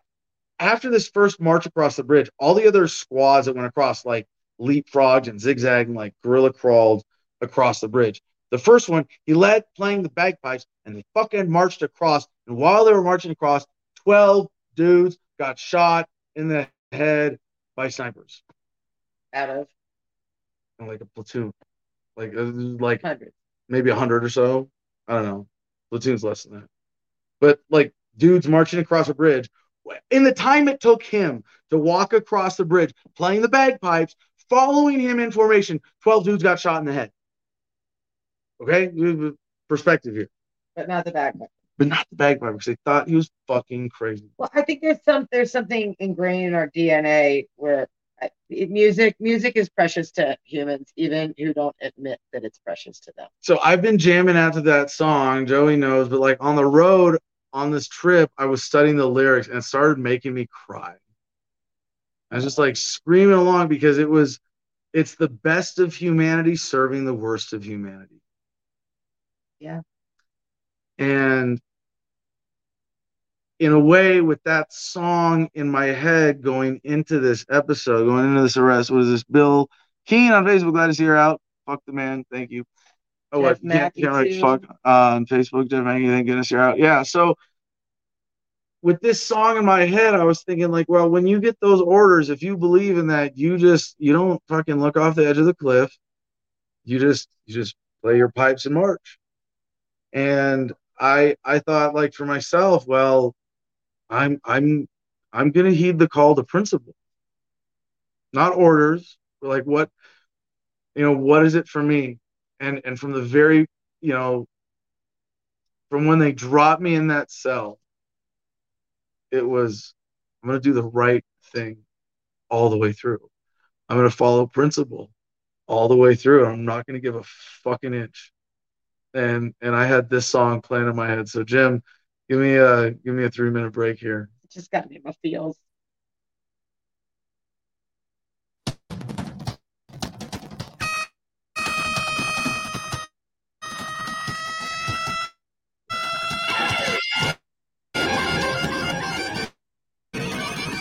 That's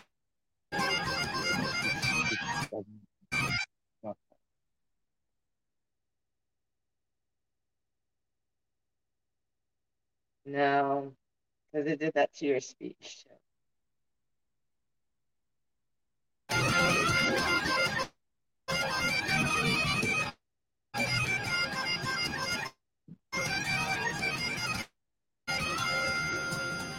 Is the audience saying it's fucked up? It's not playing right? They'll tell you right away. My name is Billy Millen. I break the North Shore. On this selfish if the comments aren't blowing up, it's just. It's just my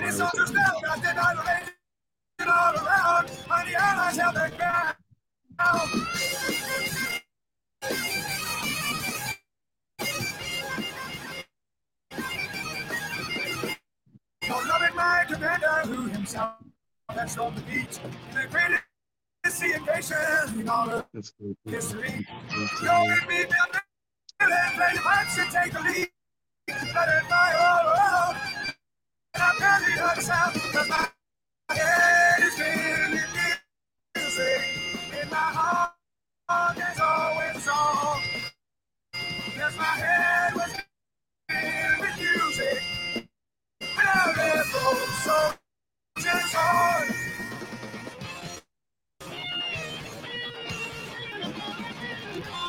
Yeah, cutting out.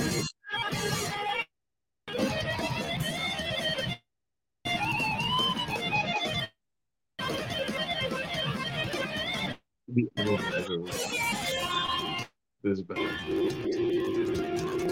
I through the door and my determined stopped mad. Feeling harder, harder, race. Encouraging light. Took the beat to the bed, but my head in my arm. The we finally took the tower. And I barely heard the sound of my head. is filled with music.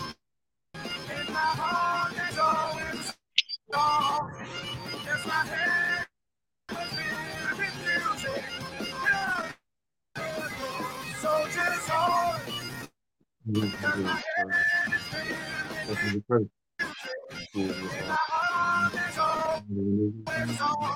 Hold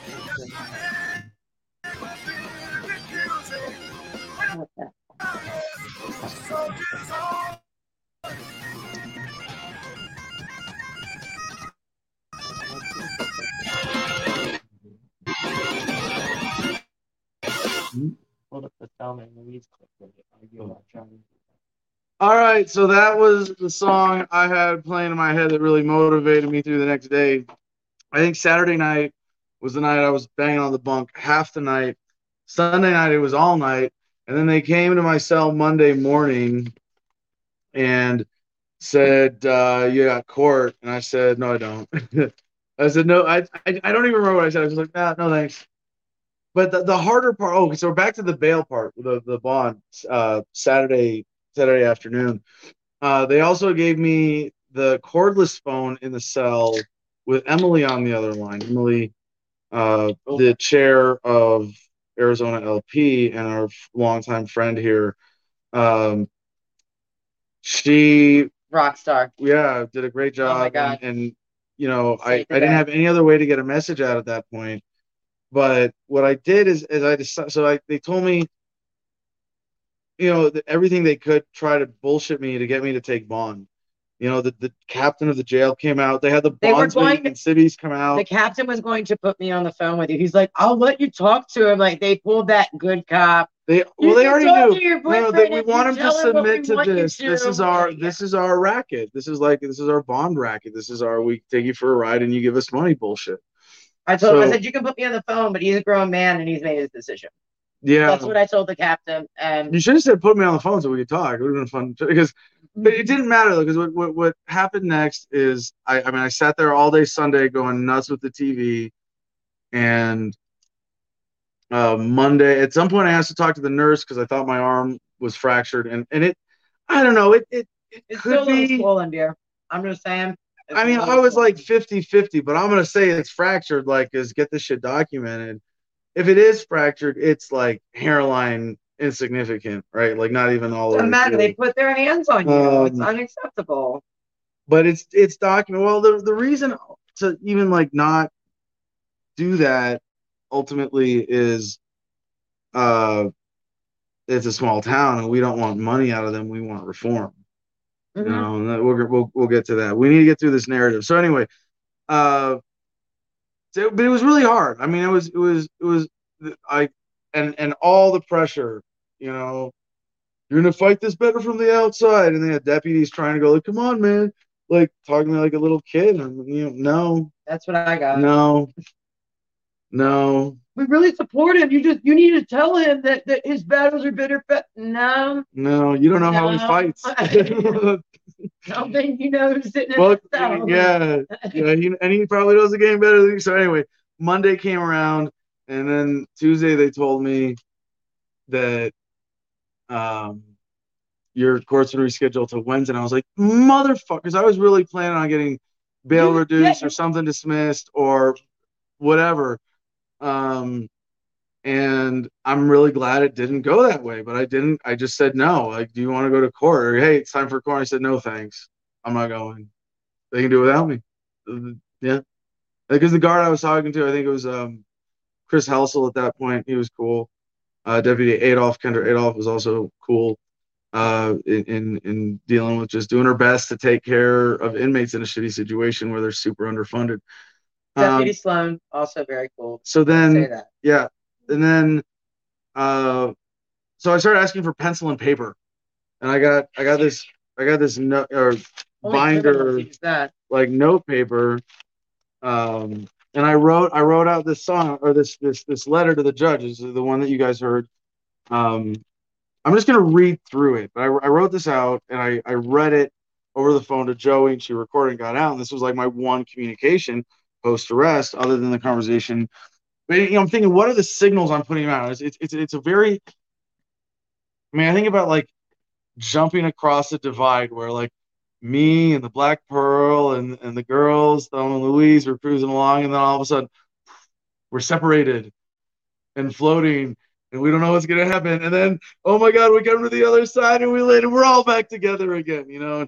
Uh, it was in that space of like, like limited communication where you you, you know you're, you're hyper conscious of like what's getting out. Like so, I called my dad. I should point out I got my one phone call I actually made to my mom to get my dad's phone number because hers is the one I memorized.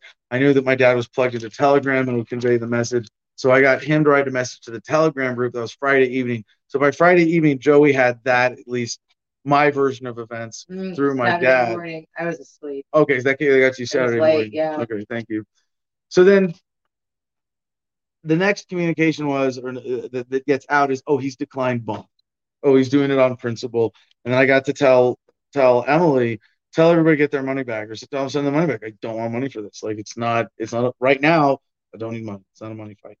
You know, we might need help with logistics, but like right now, well, not we did, and thank you everybody who but, denied their refund because yeah. I needed every bit of it. Yeah. traveling back. just that, that extra few. It was just a few hundred dollars, right? It was like five hundred dollars we had that people said no, go ahead and keep it, yeah. and, and that was it was that, that was very appropriate. That's that's very helpful. So very much. Thank you, thank you. Yeah. Um. So I'm gonna. I, so the first draft here in pencil. I mean, this shit was a bit. I like this is. I'll show you the pencil. I have. I have. I have the toothbrush. Uh, I have the spork. That's a that's a big dangerous toothbrush for jail. Yeah, well, look, there's, there's a littler one that's that's a safer toothbrush because you can't make it a big this. You get sharpened and it really really hurts somebody. But that's why they make your pencils. There it is. Uh, there it is. Okay, in the pile of stuff. Yeah, the earplugs here too. The earplugs they gave me, gross. I kept my jail stuff it's, too. It's this pencil though, and there's no way to sharpen. Like you can ask them to sharpen it, and wait like three hours. So I'm like, no, I'm, I'm sharpening this with my thumbnail and pressing down on this paper. And there's no desk. So the room, it's six six by nine, pretty gross. There's a big grate up on one side. I was able to hang hmm. towels and washcloths and socks and stuff there to dry and put some things on the ledge. And then there was a vent and a camera and a, and a toilet sink, typically in a jail cell, right? And a steel bunk. And that's it. And my door is a full steel door and my window to the whole world for 12 days was this it was this it was it was like it was it was Smaller. about the size of a piece of paper maybe maybe an inch or two bigger than that at most but like that was my edit with with bars and uh, one bar missing in the middle so we could slide a food train that was my world for 12 days the only time i came out of that room the whole time the whole 12 days i took two showers where I walked across the little room, processing room, to the shower room. Was there for 15 minutes, came back, twice, and then one other time, I went to to talk to the sheriff. We'll get to that. And one other time to go sit with the public defender, uh, who just wanted to visit to give me advice. And that was really critical. Uh, but that was that was it. Like the I was out of the cell literally no more than an hour and 15 minutes. Oh no! One time I went to go to their library, which was a closet with two disastrous bookshelves. Oh my god, it was fucking. But I walked. We should get that. We should get out around the yard in my clothes with with my blanket wrapped around my shoulders like a shawl and my hands cuffed. I refused to put on oranges the whole time. Yeah. They didn't. I didn't. They didn't really ask me to. They offered like kind of kind of nicely. Um, the reason I didn't shower before, I didn't want to play that game. I didn't want to figure out. The, I was like, nope, I'm staying here. No. But I didn't have any shower shoes either. They put me in there with they're gross too. Socks. The socks I was wearing when I got arrested. It was really awesome getting arrested in fleece lined pants because I could turn them inside out and roll them up and make a pillow.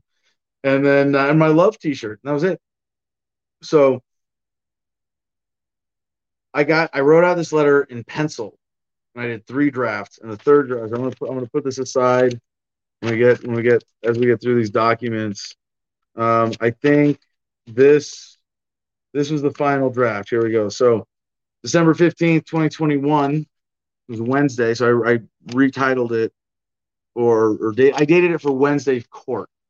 Um, and I, I, wrote it and finalized it the night before. And basically, I was I was just begging for. I was like, "Don't I have a, a right as a pro se defendant to call for legal advice?" That was my excuse. And so I called Joey. Fuck you.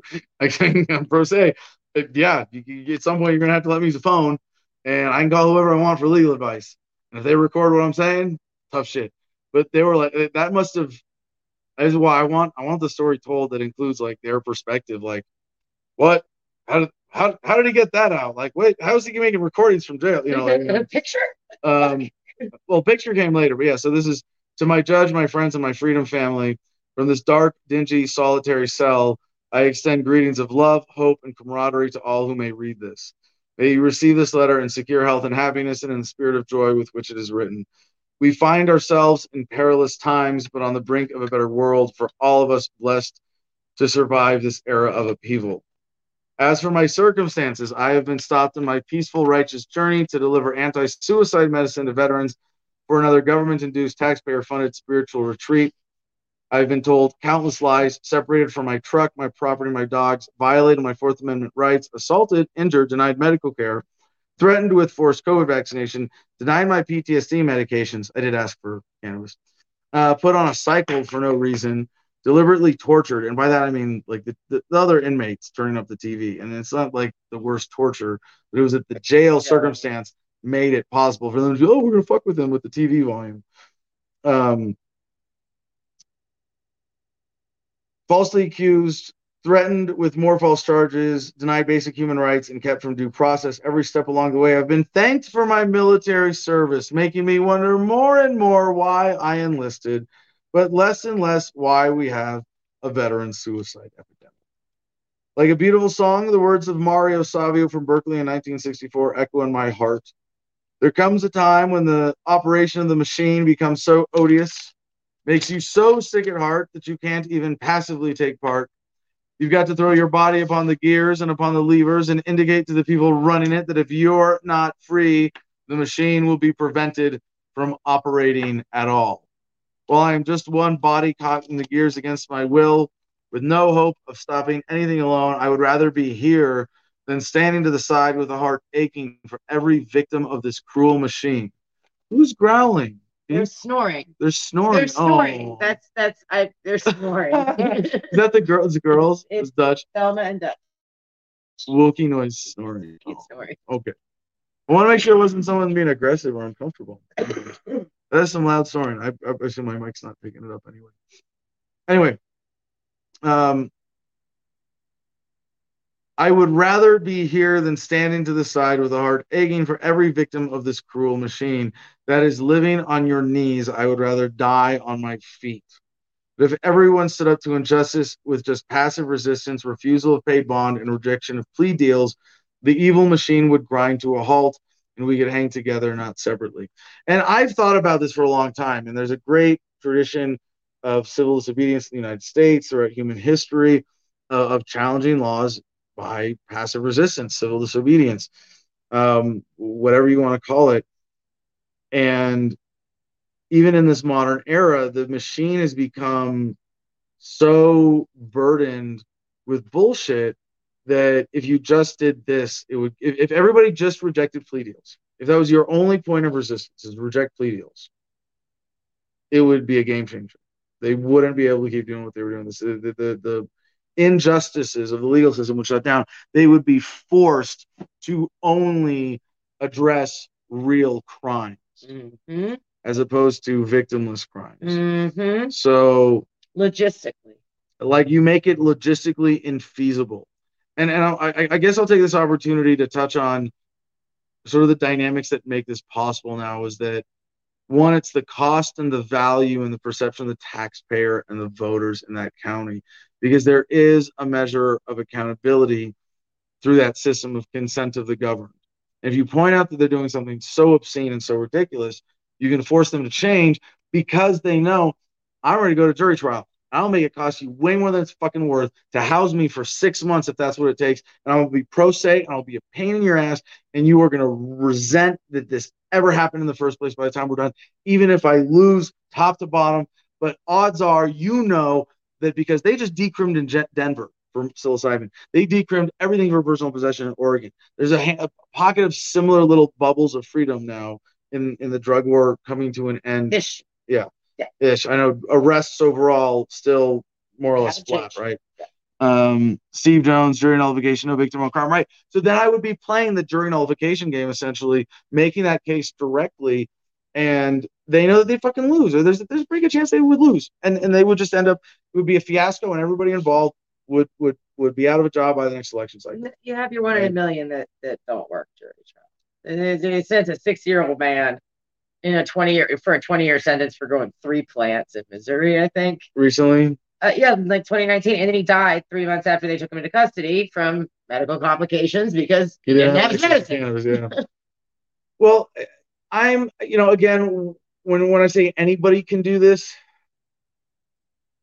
if you're if you're healthy and capable of enduring the you know certain physical hardships, it's a lot easier than if you're not.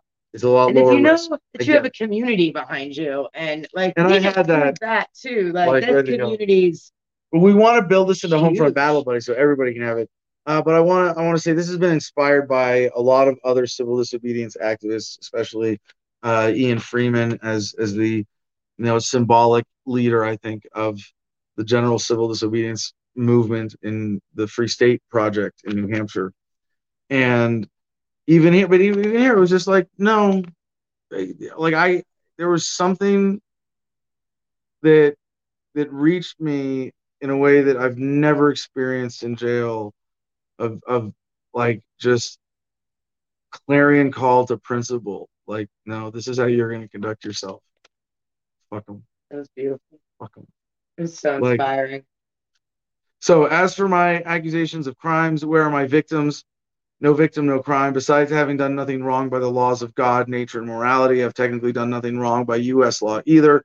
As an American citizen, I was exercising my right to travel, right enshrined in law and precedent, not a privilege I must purchase.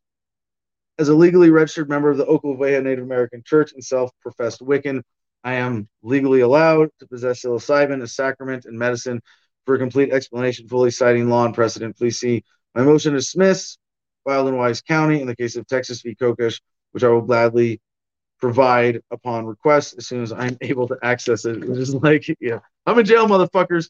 Right. Yeah, I'm ready to make my case. I will, and you can look it up. You can. It's, it's like that is enough of a legal citation that I think in a legal document that would qualify as a reference. You know, the motion to dismiss in why I might have to put a year on it or a case number you on think, it. Man, okay, but so there's only one. There's only one. So I had a case where I'd already got a weed charge thrown out because it was legal and the cop said it wasn't. It was in the gray area, right? Right when the legalization happened. It was nightmare. Already happened once to me, happened the second time. And I'm like, you know, get caught up like, Your Honor, here's the case. We, we've been through it. That doesn't mean anything, they said. And then I had to sit back down when they called him a couple more cases, and the, the judge researched it as if something changed from three months prior. So uh, they should always should be required to, to cite previous cases, though. I thought I, that was a thing. Yeah, I should point out something else. That by this point, having kicked those guys' ass, like, cause it was me versus four, and I was like, I saw you four motherfuckers walking through the lobby. I'd take all four of you assholes at once if I had to. Fucking watch me. I was, I mean, I was like, and and then and then I kept them up all night, fucking long. And so it was like I want, and they were like, "All right, fuck yeah, we're not gonna fuck with this guy." and they they sent me a bunch of books from another. They had a guard passing book, just like you know, I don't know if they're supposed to or not. Um, but I, I, some of the books I read were really powerful. I wrote it down. Uh, one is a Christian sort of self help mental composition book called Battlefield of the Mind by I don't want to get the name wrong.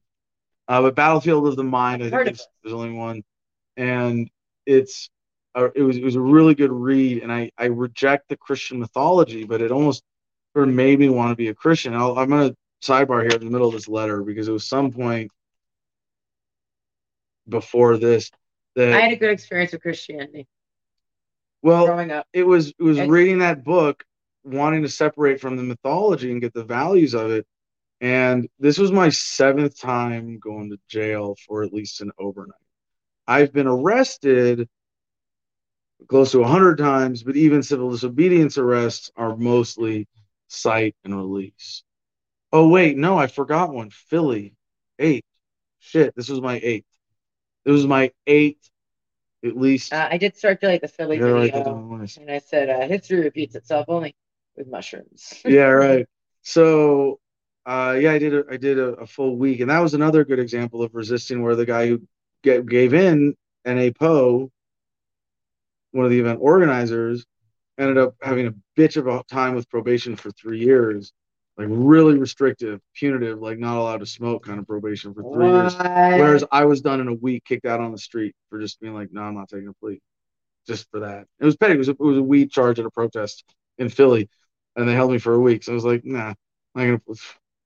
Um, and I'm gonna go. I said I'm gonna I'm gonna go pro se, and I'm not taking a plea. And then they just got me out in a week. Fun story. You can go back and, and hear my stories from from all those uh, events. But this is the first time in, in that meditation, in that shock, in that first couple days, uh, I say I spoke to God. And I don't believe in the personified God external from the universe. I don't believe in the Christian concept of God the creator. My concept of God comes from pantheism, which is that God is everything. God is in everything around us. It is in the fabric, the material of the universe. It's not God is love. Love is God. Love is that harmonic vibration, that unifying force, like like gravity or or some fundamental physical force of nature, whatever it is. I believe this is where it becomes a matter of spirit and faith, and just what I choose to get my spiritual grounding from is being in touch with the fact that everything in the universe is exactly as it should be. Uh, this is one of the realizations that came to me from my experience with psychedelics as well. But I'd never put it together to be like, well, then fucking talk to God, Adam. You know, like it's it's this thing you can commune with it. You can you can in meditation tune in with it. You can be in a flow state where you're flowing with it, you're vibing with it. You can raise your vibration. You can understand what it means to be of a lowered vibration as a human being and not be moving and living in, in gratitude and in appreciation for the reality of our existence that we as the human consciences consciousnesses that we are we are the experience of the universe becoming aware of itself. And it really spoke to me and i was able to to develop a practice for myself of speaking to it. I don't want to i don't it's I, that, that's that's not the right language. I hope my explanation of, of the concept of god to me makes it clear that when i say i spoke to god no i didn't like it's not like I in the car. No, it was I, I I meditated and I tuned in and I felt the vibration and it spoke to me in such a, a, a pure way that I was able to put myself in that state. And I figured out a practice for myself in meditation of prayer. And it's not prayer to God, it's tuning into that and asking of it or trying to get from it in that most tuned in conscious way in that spirit of love. So that's what I mean. And it was in that before uh, you know, I wrote this letter and came to that. So a lot of other revelations. I, I came up with a prayer. Um, I, I like I was thinking about saying grace when they were giving me food, and that's a big part of the experience there. Being vegan and having the two ladies, uh, Deb and Lori, shout out to them for making a great effort to take care of me and with their, you know, difficult circumstances. They were uh, they were great vegan chefs. Neither of them being uh, you know anywhere experienced in that. So, um, I, I don't want to say grace to thank an external God. I don't want to read. There's something it, to me that is inherently wrong about Christianity and, and a lot of the traditional religions. They create a God as an other. It's like, no, we are. Well, you're made in God's image. You're made, but you're not God. God is something else. God is something that looks down on you, you know, or, or gives you things, or is vengeful and righteous. And what? Nah, nah, that's not real. That's not more real than the devil. No way. No fucking way no, no, sorry, I just no. And, and and there's something like anti-spiritual to me of of separating yourself from the concept of God. Yeah. That, oh no, God is so so. Christianity is one of the few religions that does that too. Well, they all do. Well, a lot of them do to some degree. Buddhism doesn't. Buddhism doesn't. Um, there are a handful of others, such, but no. but Judaism and Islam, absolutely, like the big three. Don't you know? But the uh, all right, yeah. So yeah, it's it's of that vein. It's not this concept of mine is not original. My objection to the personified God, right? But finding it without that, in the way that allowed me to have that spiritual experience was uh, was really powerful. And you know, I'm, I was wearing the love T-shirt. I should be wearing it right now. The love T-shirt with the voluntarism V made by Michael Shanklin that I have had for I think ten years. Like most of my activism career. Anyway, by contrast, the police who arrested me are criminals acting under color of law, enjoying false privileges of a protected class of American criminals. My friend Johnny Hurley, the hero of Arvada, was killed by a cop even though he was he had just stopped a mass shooter intent on killing cops in a case of mistaken identity. Oh, there's a bug on my beard. Um, I was I was gonna save that for later. Uh, the cops involved in my arrest, Christian Guadarrama, Aaron Fresquez, and Adam Fresquez, should be held criminally liable civilly liable, and I would like to file charges against them. Cops who shoot first and ask questions second are a menace to the public and themselves and should be taken off the streets. Like Hurley, I've come to hold the mirror up to the center police department. And that's a little bit of an obtuse reference, but that's referencing one of our favorite actions by Johnny Hurley, where he attended a protest where there were cops thugged up in armor in a line and just walked the line holding a mirror, like fucking look at yourselves, you know. So I'd also like to file charges against Sheriff Dan Warwick and the captain of Saguache County uh, Jail. At the time, I'd forgotten Captain Wilson's name for the inhumane treatment here. Also, Deputy Young for threatening me with additional charges when she tried to get the inmates within earshot to file harassment charges for trying to get them to turn down the TV. Nicholas Hamill and Ron Paulson will testify to these facts. It's like, I like I won them over as friends by yelling at them and denying them a night of sleep and a half, and then talking to them and telling them why I was That's there. How you win friends in jail. And then they sent me books, you know. So, and then they gave me their names. So, like the idea that they would that they, that they were afraid of me because I threatened them, like no, I'm like I'm not afraid of this charge coming back. And, and honestly, uh, Deputy Young, I think after I called her out with this publicly, she's just I'm gonna follow the books. If she's the one who said she thinks I'm a terrorist. you know. Oh, Deputy. I, I, I, I asked her a couple times. You still think I'm a terrorist? You still think I'm a terrorist? You know. She's like, yes. Anybody, anybody who opposes our government is a terrorist. I want to be like, really? are you vaccinated? Because really? if you're not, oh, you're a terrorist. Oh, oh, we find ourselves in uh, because it was I. I could, yeah. Well, there's so many thoughts. Next like, time. Next time. So many so many lines that I. I spent a whole day preparing for a meeting that didn't happen. Remember? No. All right, we got to move along because we are going to be over time here. We find ourselves in perilous times for America and the whole human family because the powers that be know their time is coming to an end. We stand on the brink of an age of enlightenment, and enlightened people cannot be oppressed. We are waking up to the possibility of a world without war, without need, without needless suffering. Oppressive COVID policies, rampant internet censorship, fighting Bitcoin and cryptocurrency, extreme financial consolidation. These are not merely routine acts of the system designed to make the rich richer at the expense of the rest of us. These are acts of desperation by the wolves of the world who see the sheep uniting and fighting back despite their best efforts to divide us. Will you side with the wolves or be one of the shepherds we need to guide us into the new age of enlightenment? And that's that's a direct challenge to the judge as well as you know everybody else in an existential way. But like now you've got a chance. Like this is it right here. You have a case in front of you we're gonna remember whose side you were on after the revolution. Um, no, it's not a vengeful. It's not a the revolution of love. It's not a vengeful revolution. Uh, we don't forget. We do a lot of forgiving though. Um,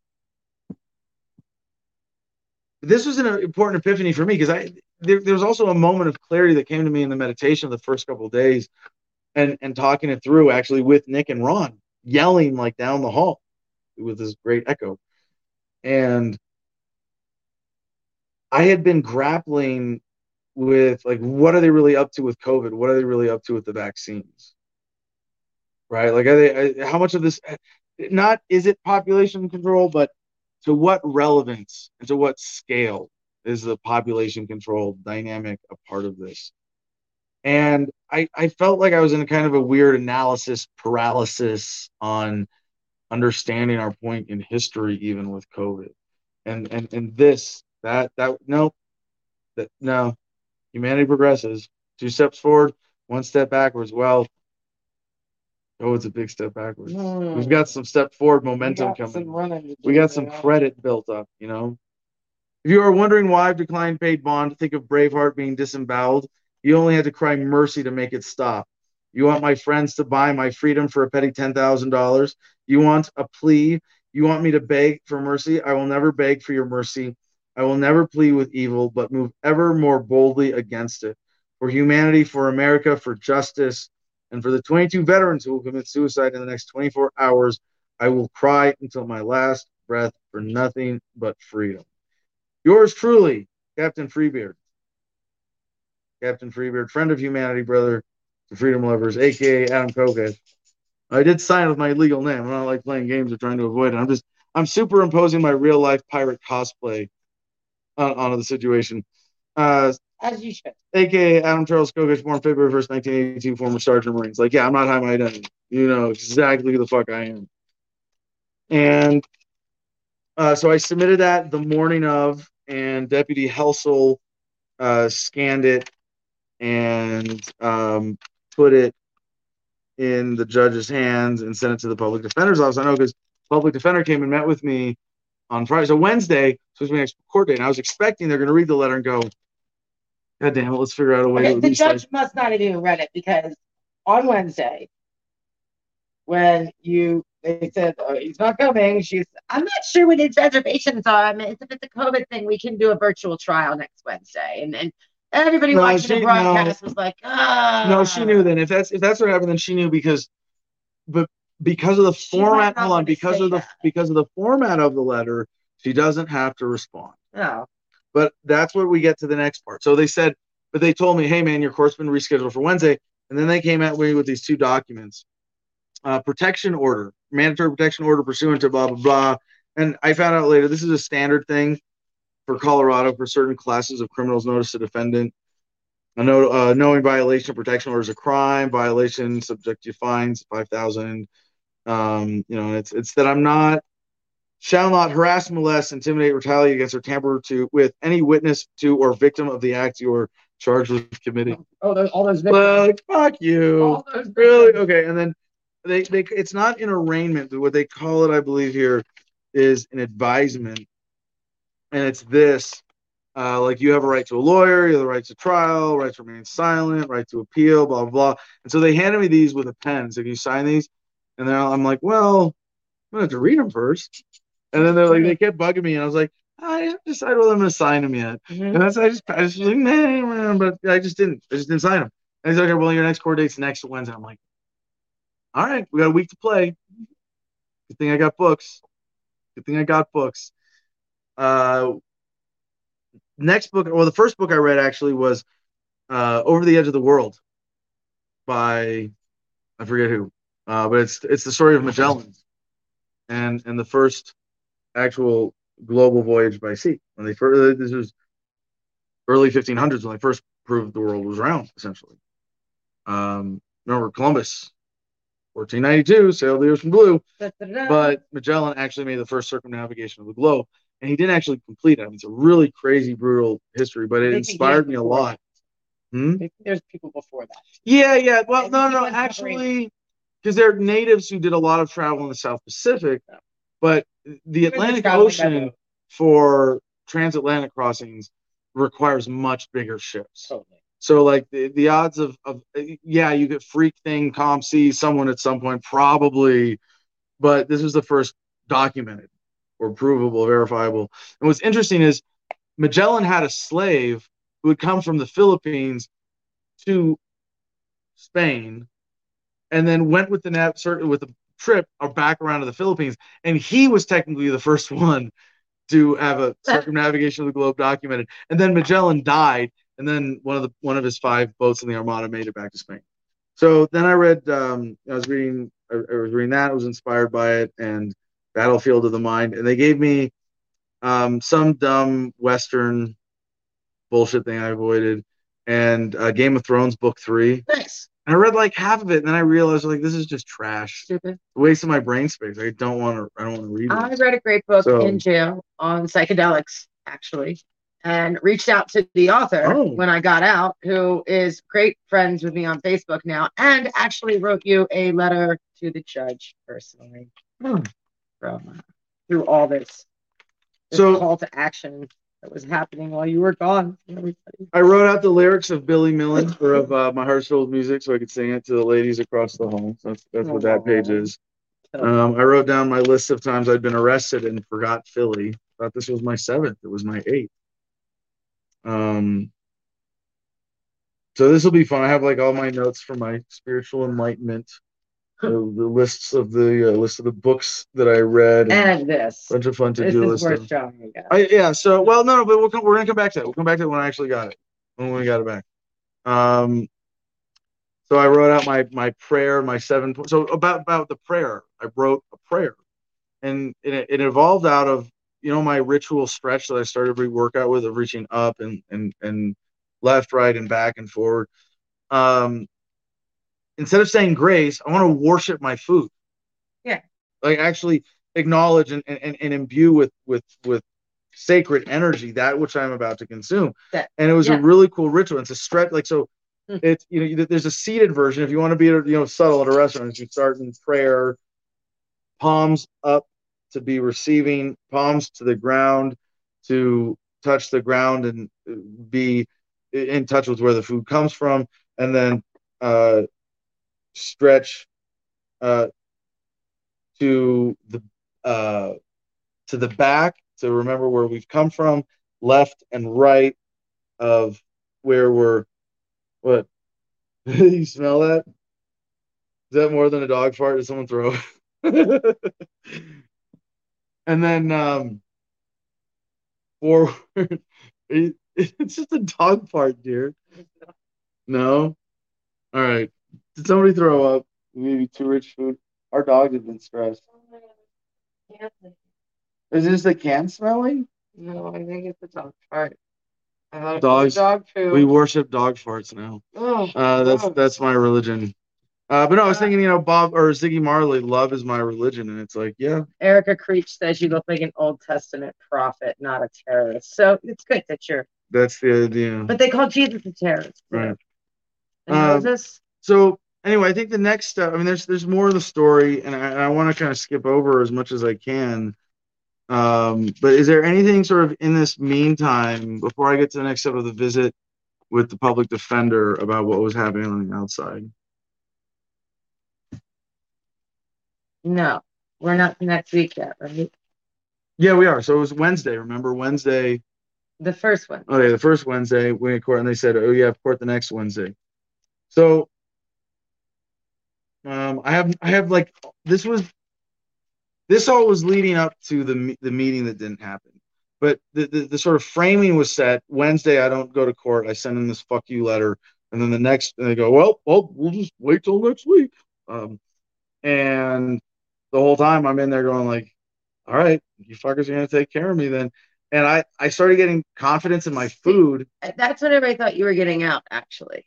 That everybody Wednesday. That, that Wednesday. Yeah. And Karen Ann was gonna put you up and we already had dogs figured out and but they wouldn't have let me out without without signing shit. And that's where like I was in charge. Yeah. Like where I'm not leaving until it's on my terms. And if I have to stay here through, I you will have to hold me, or you will fucking have to figure out how to release me. Um, so John Hogue, a public defender, was so inspired by the letter that they they sent it to the public defender's office too, because they they were they're trying to push a public defender on me too, because oh, if you're pro se, you might be erratic and waste our time and be you know. Oh my god! Blah. So you better have a public defender. But he was really cool and he totally respected me going pro se. He said, "What's your plan here? Do you know? Do you know what you're doing?" And I said, "You remember that part in Car- Pirates of the Caribbean where Captain Jack Sparrow steals that big ship that he know he can't get away with because they have a faster ship right there, and they pull up on the faster ship and they all get out to get him. And then he swings down from the top rope onto the faster ship and sails away on that. And one of the British officers is looking at his other officer, going." Do you think he plans it out or just makes it up as he goes along? it's like and he was like, You've answered my question, sir. And then I went into like all my plan options. But it's a great life philosophy of it's be ready for everything and anything, but also always have a plan to kill every motherfucker in the room if you have to. You, you know, but make it an adventure, you know. He texted me and yeah. Me he, he he gets your plan and respects it and totally understands it and he thinks it's gallant, but he uh, he said he hopes you're in it for the long haul. yeah, so he gave me some notes and uh and, you're ready and, to be in it for the long. Yeah, and, and, I was like, but yeah, I'm I'm ready. I know what's up. I know what the stakes are. And so I, I have I have in here somewhere my notes from meeting with him on the back of one of these, and he gave me another piece of paper that had Mr. Payne, the actual district attorney's information on it, and he told me about Rule 16 of Colorado Criminal Code and reminded me of a few procedural strategy points that led me to my next play, which was to submit a um, a motion to dismiss. And I want to make sure I'm not um, missing any events in my notes here. Um, Sounds like a three-hour episode. No, no, we got to wrap this up. Because the, the, the, dramatic end, it's pretty quick. Like there's not, I mean, and, and the summary of my letter strategy, we'll make short. Um, I have also just fun idea notes. So like I was, I was, I was, all right. I was reading, and every time a good idea came to me, I was inspired by something. Okay, so here's here's the next thing. Friday, I wrote this note down. Friday, twelve seventeen. Okay, two days after the letter and court. And I think last Friday. It was last Friday. Met with Dan Warwick, county sheriff, for first real negotiation. Conversation on steel bench from approximately 11:15 to 11:35 a.m. Explained case, and he listened thoughtfully and expressed intent to resolve as partners. Will research and get back to me Monday. Took my three submitted docs and made copies. He is a good man or a great actor. We shall know by Monday. yeah. Maybe a little optimistic timing wise. But by three docs, I mean he took the letter and he took the the emotion in the letter because I think it was Thursday. I think it was actually the day before that. Um, I, I wrote here Sunday morning showed Deb the seven point prayer and prayed silently, holding hands, and thanked her for uh, her love and godliness. Deb was really cool. We really connected, and she inspired me when she said that she feels it's part of God's calling to do food for inmates, you know, to make food and, and, and provide. That's awesome. okay, so here was Thursday. Actually, I got it wrong. Thursday, 12 16. Met with public defender John Hogue. He was inspired by my statement letter to judge. Quote, just had to meet you. Discussed legal strategy. Gave me some key uh, info and a blue pen. Uh, I'm sorry. Technically, he accidentally forgot a blue pen in there, and I snuck away oh. with it. Yeah. Um, but he's he's the one who took the picture. Uh, led me to write motion and letter to DA. Took pic with phone and sent to Joey with message to focus. Uh, call flood on the DA, and you got that text from him with the picture. He started by asking, "What's your plan?" You know, the part in Pirates of the Caribbean. Dot dot dot. Do you think he plans it out or just makes it up as he goes along? Uh, that's all I need to know. So, lots of epiphanies, a lot of fun stuff. You know, when I process all my notes uh, you know, we'll, we'll we'll probably come back to this at some point. Um, let's see. And then Saturday, someone dropped off a book at jail. Ross Anderson. Shout out to Ross Anderson, local veteran there. Um, gave me a book, dropped off as a gift for me. Rainy Day Woman number nine. Remind me of some some crazy vets I know who, you know, I hope to be here for. I finished that book in a day and a half what my my my thought in jail was like one fun book and one serious book at the same time and always be going through two books. When you're reading like most of the day, you don't want to read one book straight no. through. You have to like just switch gears. So this is like fun book, and then my serious books were uh, the Seven Habits Seven Habits of Highly Effective People. That was really really uh, powerful book for me to read. I learned a lot. We're going to be talking about over the next few months.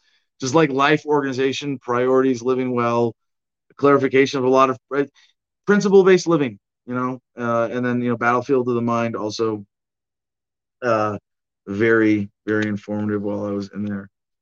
Um, had some great conversations with some of the, the deputies during that time, and we're going to get to the two documents and then kind of wrap this up because this is really getting to the crux of it. Um, Oh, and I wrote this. I got I got a foot infection while I was in there. I got a really bad foot fungus from the floor. But once I started, so once I started getting regular calories, I started working out, dude. And I would I would I would strip naked.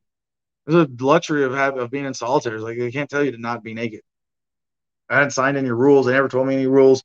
So I would just fucking strip naked and do like 45 minutes of yoga and 45 minutes of calisthenics of you know muscle uh, isometrics or push-ups. Uh, I learned how to do a handstand, like pushed up from a headstand into a handstand.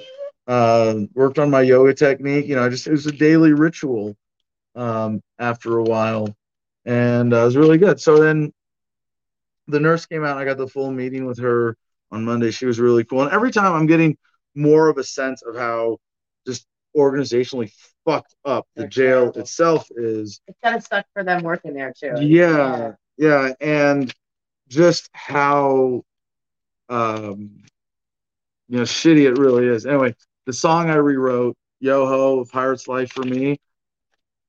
I'll, you'll hear it when I actually learn how to sing it. uh, but the two motions, so I wrote these two motions, and uh, that was Thursday. And so Friday morning, I submitted them. So I wanted them to get in Friday. I was like, "Fuck, I'll get these to the judge if there's any chance that this is." Then that I want them to be thinking about this shit over the weekend.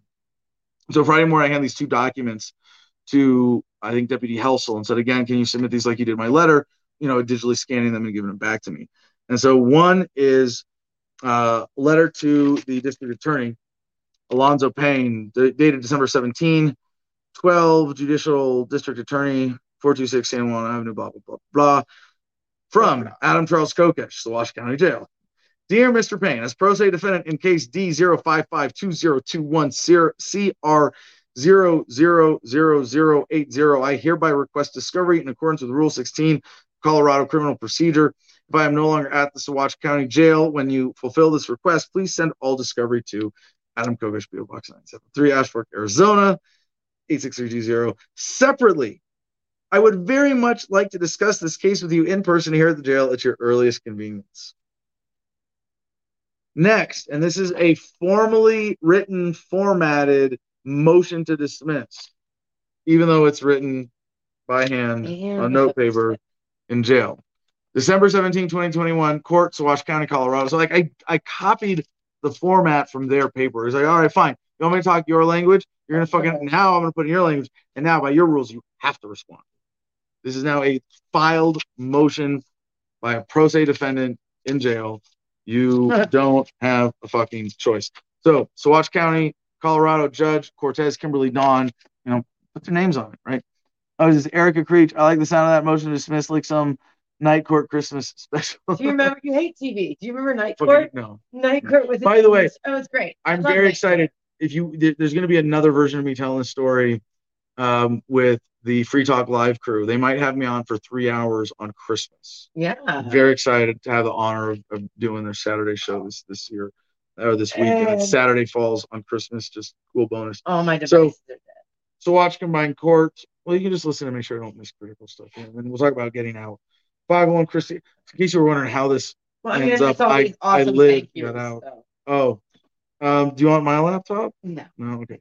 No, we'll wrap up. We're over time. Wrap up. Maybe Jim, well, Jim, you. Jim, be on comment. We will talk about what happened on our side. All right. Next week. So the, the people of the state of Colorado versus defendant Adam Charles Kokesh, date of birth 2182. I put a case number and their address and blah blah. And you know, right front and center, motion to dismiss. Coming before the court is pro se defendant Adam Charles Kokesh petitioning for all three charges pending in the case in this case to be dismissed on the following bases. One, outrageous government conduct. This was a point that John told me about. During the traffic stop that led to this case, officers of Center PD violated the defendant's rights in a way that shocks the conscience to what their uh, wit to wit their callous disregard for procedure, courtesy, and the defendant's Fourth Amendment rights. Center PD officers involved could have cleared up all apparent issues by engaging defendant in conversation and allowing him to provide the documentation necessary to address the issues uh, revised issues raised. Excuse me. Right. Instead, with callous disregard for the defendant's rights, they ordered him out of his vehicle and removed his dogs from the vehicle in order to conduct an intrusive and unjustifiable search. Two, delay in filing of charges. Another point from John. According to Rule 5 of Colorado Criminal Procedure, any such delay of filing charges, as in this case, shall be considered grounds for dismissal, and on this basis, all three charges should be dismissed. Three, pertaining to the charge of CRS 42 1409, driving without insurance in Colorado. Defendant was not provided opportunity to provide proof of insurance before being removed from the vehicle or at any point during the arrest and does not recall being asked to provide it during the traffic stop. Point four, uh, pertaining to the charge of CR S18-18-405BA, defendant claims legal right to possess psilocybin as a registered card-carrying member of the Oklevueha Native American Church and self-proclaimed Wiccan. Defendant was separated from his wallet with his ONAC card, uh, that's Oklahoma Native American Church, before being able to present it or even being made aware of this charge for a complete legal explanation that would uh, that he would provide and defendant would provide himself if not currently incarcerated. Please see the motion to dismiss in the case of Texas v. Kokesh filed in Wise County, Texas. Humbly submitted for your consideration. I don't trust This might be the rough draft, actually. The uh, the final draft was a little better, I think. So anyway, that was that was what I filed Friday, December 17th. And then the sheriff came uh, and talked to me. And I said when our conversation ended, you know, well, I will pray that over the weekend uh, that God speaks the spirit of justice into your heart and gives you the strength to do the right thing. And then Monday afternoon, Captain Dan Wilson. Captain Dan. Came, Captain Dan, came to the cell to say, you know, that meeting you want, we're going to have a meeting, not sure when, but the next day or two, you, me, and the sheriff and the DA, we're to sit down, we're to figure this out. I was like, wow, very much. I actually saluted him. I'm that much of a dork. It was like reflexive, like, okay. Dork. Um, he appreciated it. Cops like that stuff.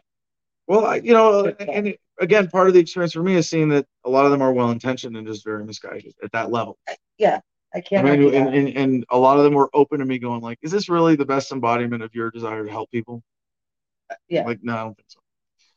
So then Tuesday, so that he tells me that Monday afternoon, I immediately start preparing notes. This is my second draft of my notes to prepare for the meeting. It's got all my strategy, my dumb jokes to open up, all my criticisms of the jail, like basically making the point if you're subjecting inmates to sleep deprivation and letting them watch TV all day and giving them bad food and then junk food commentary on top of it, you're taking the worst members of your community, allegedly, allegedly, people who are a hazard in your community, and you're making them worse. Yeah. Sleep deprivation, low impulse control, more inclination to violence, crankiness, anger, etc., etc. So you're taking people in a shitty situation with behavioral issues, putting them in a situation almost guaranteed to make their behavioral issues worse and then turn them back into society. By your state fucking purposes, it would be better if you just didn't put anybody in this jail. Just oh, shut it down. Up. So every jail does the sleep deprivation thing. It's because they can control you. You're lower energy. It's more submissive. You're more pliable. You're less Absolutely. confident. If you don't have confidence in your principles and your understanding of the system that I hope you have now gotten from everything that we've talked about so far. Um, oh, those are my other notes from meeting with John. You had lights on the whole time too, didn't you? Yeah, lights on 24 7. Um, dim, yeah. bright, dim, bright, but yeah, lights on. It's a different kind of mind fuck. Sure. Um, and I'm not, I'm not the best for that. Like I'm good for the physical shit. I mean, the biggest consequence is that I'm without my Propecia. I, my hair grows a little thinner on top. You know, being malnourished for, for for 12 days, and it's it, it was the stress of it though. Well, like I wasn't that zen. I did Wim Hof breathing exercises that that helped when I had nothing else to do and as part of my workout routine, I did the, the very simple uh, Wim Hof breath hold practice. Um, there are dudes and, and, and women out there who are way more capable of dealing with the psychological hardship of this gracefully. I think I'm top notch for the physical stuff. I got health, physical momentum. I can I can deal with a lot of shitty food. I can work out and and and have great body consciousness in stressful situations. That's something a skill you don't get through Marine Corps boot camp without, you know, certain, you know, being able to tough it out and grit it out. Absolutely, I got that.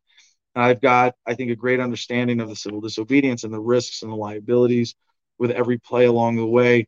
And I understand how the system works better than them. I mean, part of the satisfaction of all this was just like being told over and over again, that's not how the system works, sir. Well, I guess we're going to have to make an exception for you. That's not how the system works, sir. Well, I guess we're going to have to make an exception for you. That's not how the system works, Mr. Kokesh.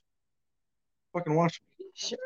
And so I was really shocked then the very next day, Tuesday. I'm, I'm spending all day, I'm in my cell, I'm reading Seven Habits and making notes and, and revising my notes for this meeting and like ready to go in and, and you know, kill them with kindness and, and, and still be able to be like, well, to the extent that you're being confrontational, here's what I got. Here are my cards.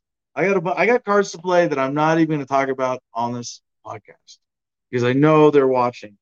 Um, I've got plays related to this that you don't need, but fun stuff that that makes you more effective. Advanced moves, so to speak. You know, like how exactly I held onto the bench. There's some some physicality involved in that, but like I said, in the way that you know, anybody can do this. Yeah, anybody can do it. So the next day,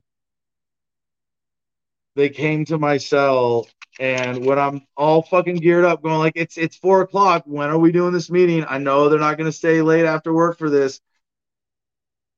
Deputy Chris Elso comes to my cell and goes, "Uh, you're leaving." and, and puts these piece of paper uh, in the cell, and it's an order, an order from the court. And Saguache Court, uh, County Court, Saguache County, Colorado. Got all the uh, official headings and the name and the case. It says date filed December 21st, 3:21 p.m. This matter comes before the court upon the prosecution's motion to advise the court that formal charges will not be filed on December 22nd, 2021. The court being fully advised on the premises and finding that cause exists to grant the prosecution's motion, hereby orders the prosecution's motion is granted. Case dismissed without prejudice, and defendant is to be released forthwith. Now, it's not the best because it should be with prejudice, which is that we're never going to bring the case back. Without prejudice means they could they're hypothetically trying to you know hang this over my head for you know they could bring the charges back whenever they want. That's not going to happen. We're not going to let that happen. Uh, if they do, like they know it's a losing proposition for them again. So I'm not really worried about that. But one of the things that I want to do now is uh, is is pursue filing charges, um, it, but not for the sake of getting money out of this, because like I said, it's a small county, it's a tiny town, you know, center Colorado. I don't want the taxpayers on the hook for that shit. But in a sense, they are for allowing this to happen. I mean, in, in, in that sense, they are responsible. I don't want that. like that's not that's not fair though. Like it hurts the people more. So anyway, but we'll come back to that. Back to the story. So then I'm like, I, I tell I tell them, well, I might not be leaving yet. If they don't tell me that I got my truck and I don't have to pay for bullshit to get it out, then then I'm not leaving. So uh, Sergeant Brubaker, the first guy who brought me in, comes in and says, All right, Adam, uh, we're giving you a courtesy ride. I'm going to take you to go get your truck. And I'm like, For free? and I was like, and he looked at me and he said, Have I lied to you yet? And I really didn't know whether to trust him at that point because, like I said, you know, I was giving up my last point of leverage of staying in the jail, and um, I, I took his word for it. All right, we gotta let one of these other puppies out. Who needs to go out? Is someone locked in? Dutch, you want to go see mommy? Okay. Sorry for the interruption, everybody. Zoe, Dutch is coming out too, and Thelma out. Everybody out. Okay. All right. Whiny dogs. Oh, it's good to be home with the puppies, though. I realize I miss them, uh, and Gardenia, and I miss Joey, and it's it's really good to be back. But anyway, so uh, we rode in silence. You know, I went to the car on my way out to his his patrol truck. I still sat in the back, but I wasn't cuffed. They let me just take my stuff out of the cell, my bag of goodies, and uh, sat in the back in silence. We rode to a gas station where an unmarked vehicle from Center Police Department gave me, uh, gave him a box of my stuff that they had, which was like my, uh, they took my baboon skull, which I bought just as like decoration for the cabin at a taxidermist. Just goofy little thing I wanted in the cabin here. And I took my my silver coins and, and gave those back and a few other little things, my passport. It was it was weird. Um, but then I went, I got my truck and it was tossed. And um, I mean, I, I think we'll end with this for now, and then and then we'll do comments and sign off. So, Jim, if you would please uh, play the video of me uh, from the from Ace Towing when I got out of jail, please.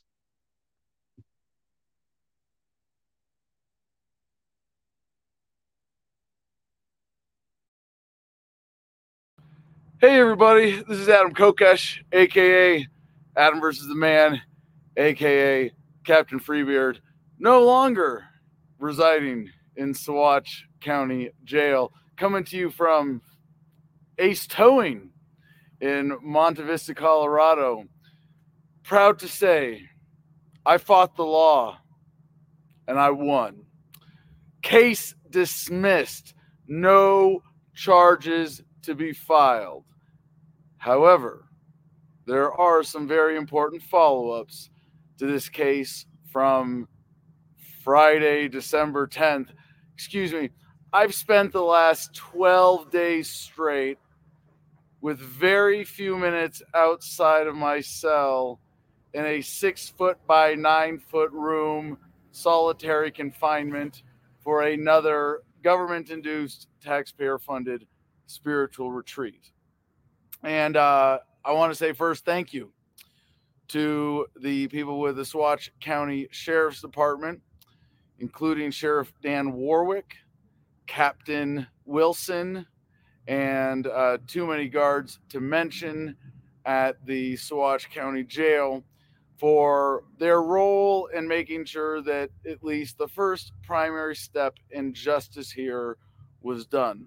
For those of you not familiar familiar with this case, uh, and yes, forgive me, I'm dealing with significant sleep deprivation and a little bit of, uh, you know, consequences of jail cuisine. But thank you to the wonderful chefs there, Lori and Deb, for helping me maintain a perfect vegan diet while I was there.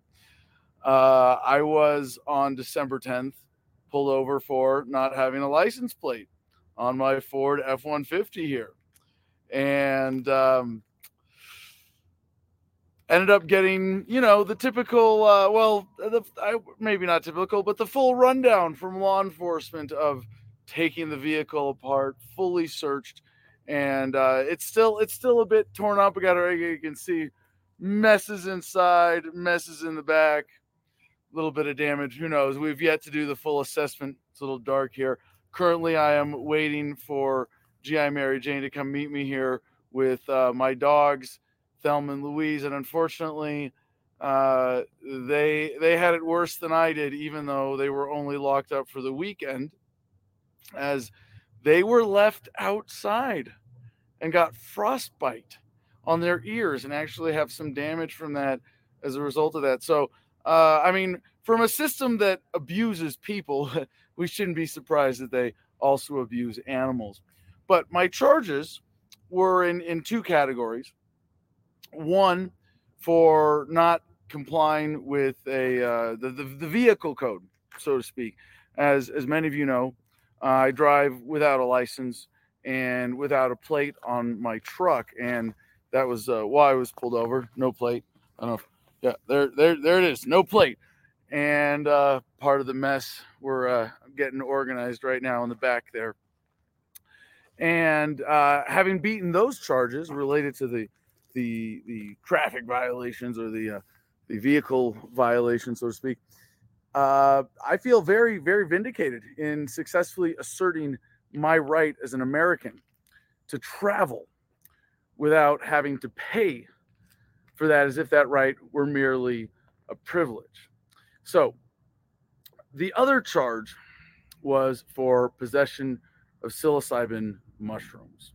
Now, having beaten that charge and successfully asserted my legal and lawful right to own natural drugs according to the First Amendment uh, as a member of the Oklevueha, Oklevueha Native American Church and a self proclaimed Wiccan, uh, which gives me the right to own, possess, share as sacrament all manner of natural substances.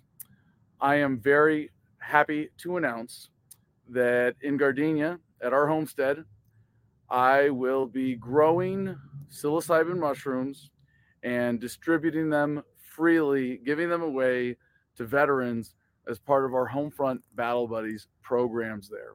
So if you want to be a part of that, please send me an email, drop me a line, adam at thefreedomline.com.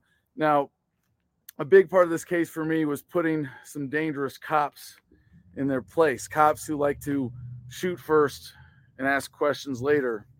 And it is because of cops like that that our friend Johnny Hurley, the hero of Arvada, is no longer with us.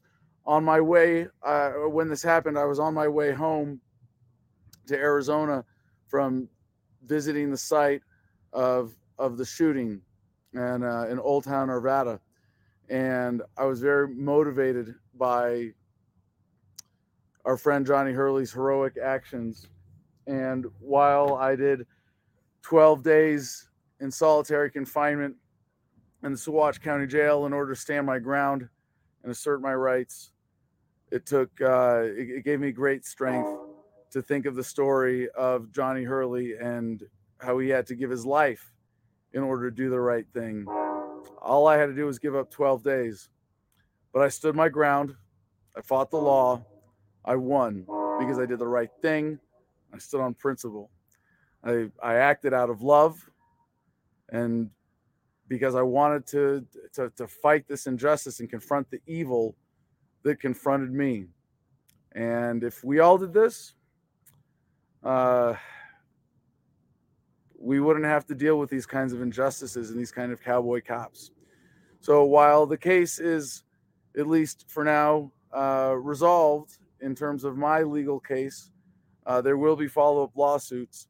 And I continue to plan to hold bad cops accountable to the law as best we can, but more importantly, to justice and to the principles of love that unite us as one whole human family. So, with that, thank you so much for watching. Thank you to everybody who helped as part of the call floods while I was locked up in order to make sure that there was appropriate scrutiny on this case and that the government agents involved were properly and lovingly motivated to do the right thing. With that, oh, and tomorrow, for the rest of the story, if you want to tune in, we will be live for Adam versus the Man at 5 p.m. Pacific, as we are every Wednesday that I'm not incarcerated.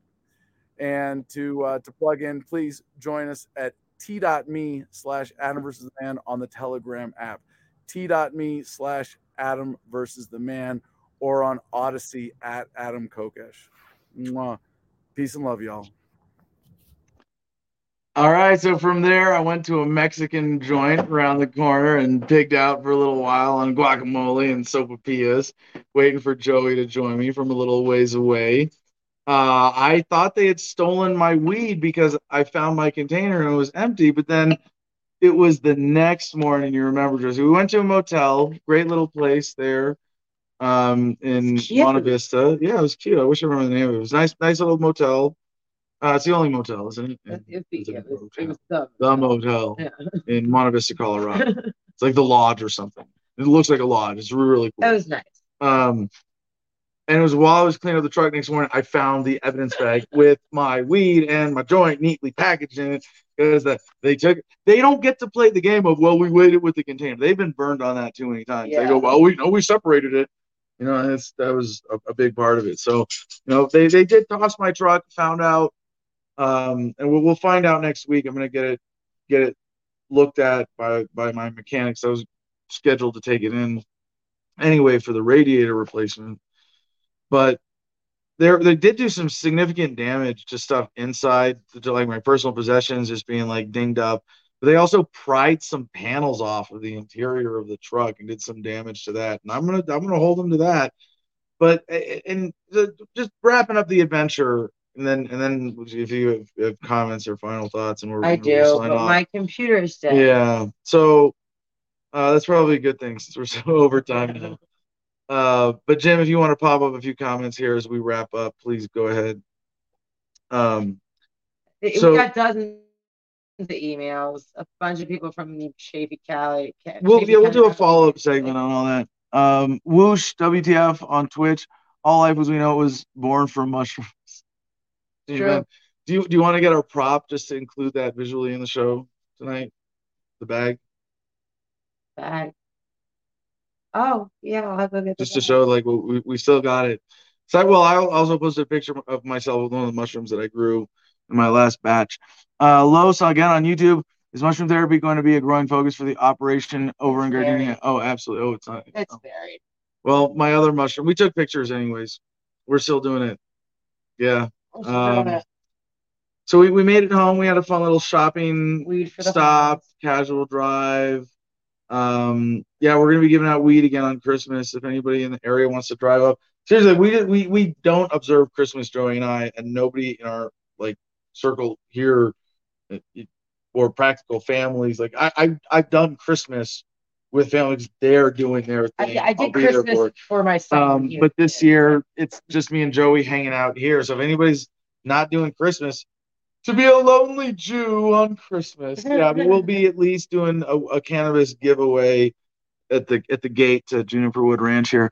Um, Joey Joy on Facebook, mushrooms save lives. Indeed, indeed. And that was that was a big part of it for me in, in the matrix of is this worth it? Because like I, I, there's one other part of the story like I left out.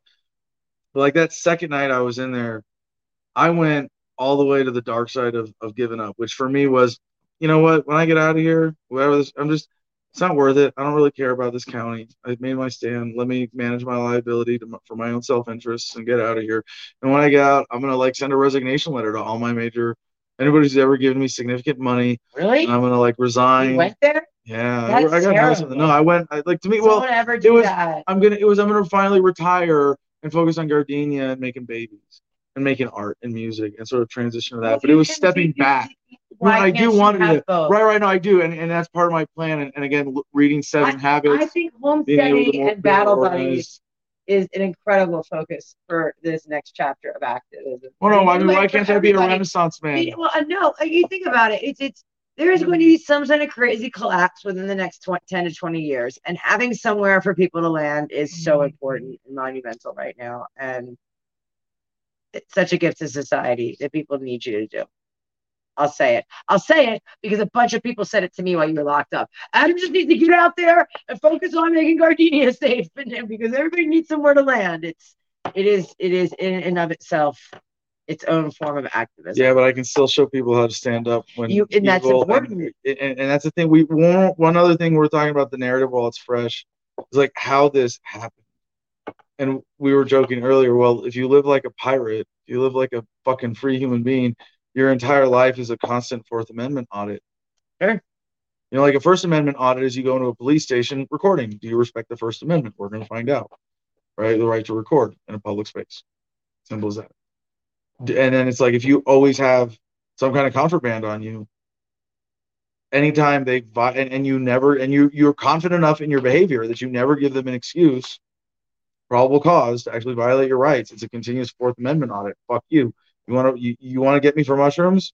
You're gonna have to violate my Fourth Amendment rights, and I'm gonna beat the case. I'm gonna beat your ass with it. I'm gonna people, like metaphorically beat you over the head with this thing. People don't know their rights, and and being raised by a police officer, I do, yeah. and took for granted that most people do. most people like, no. don't. I, I got pulled over yeah. on the way home, uh, and nothing happened. In contrast to yours, I didn't even get a piece of paper. Remember? Yeah.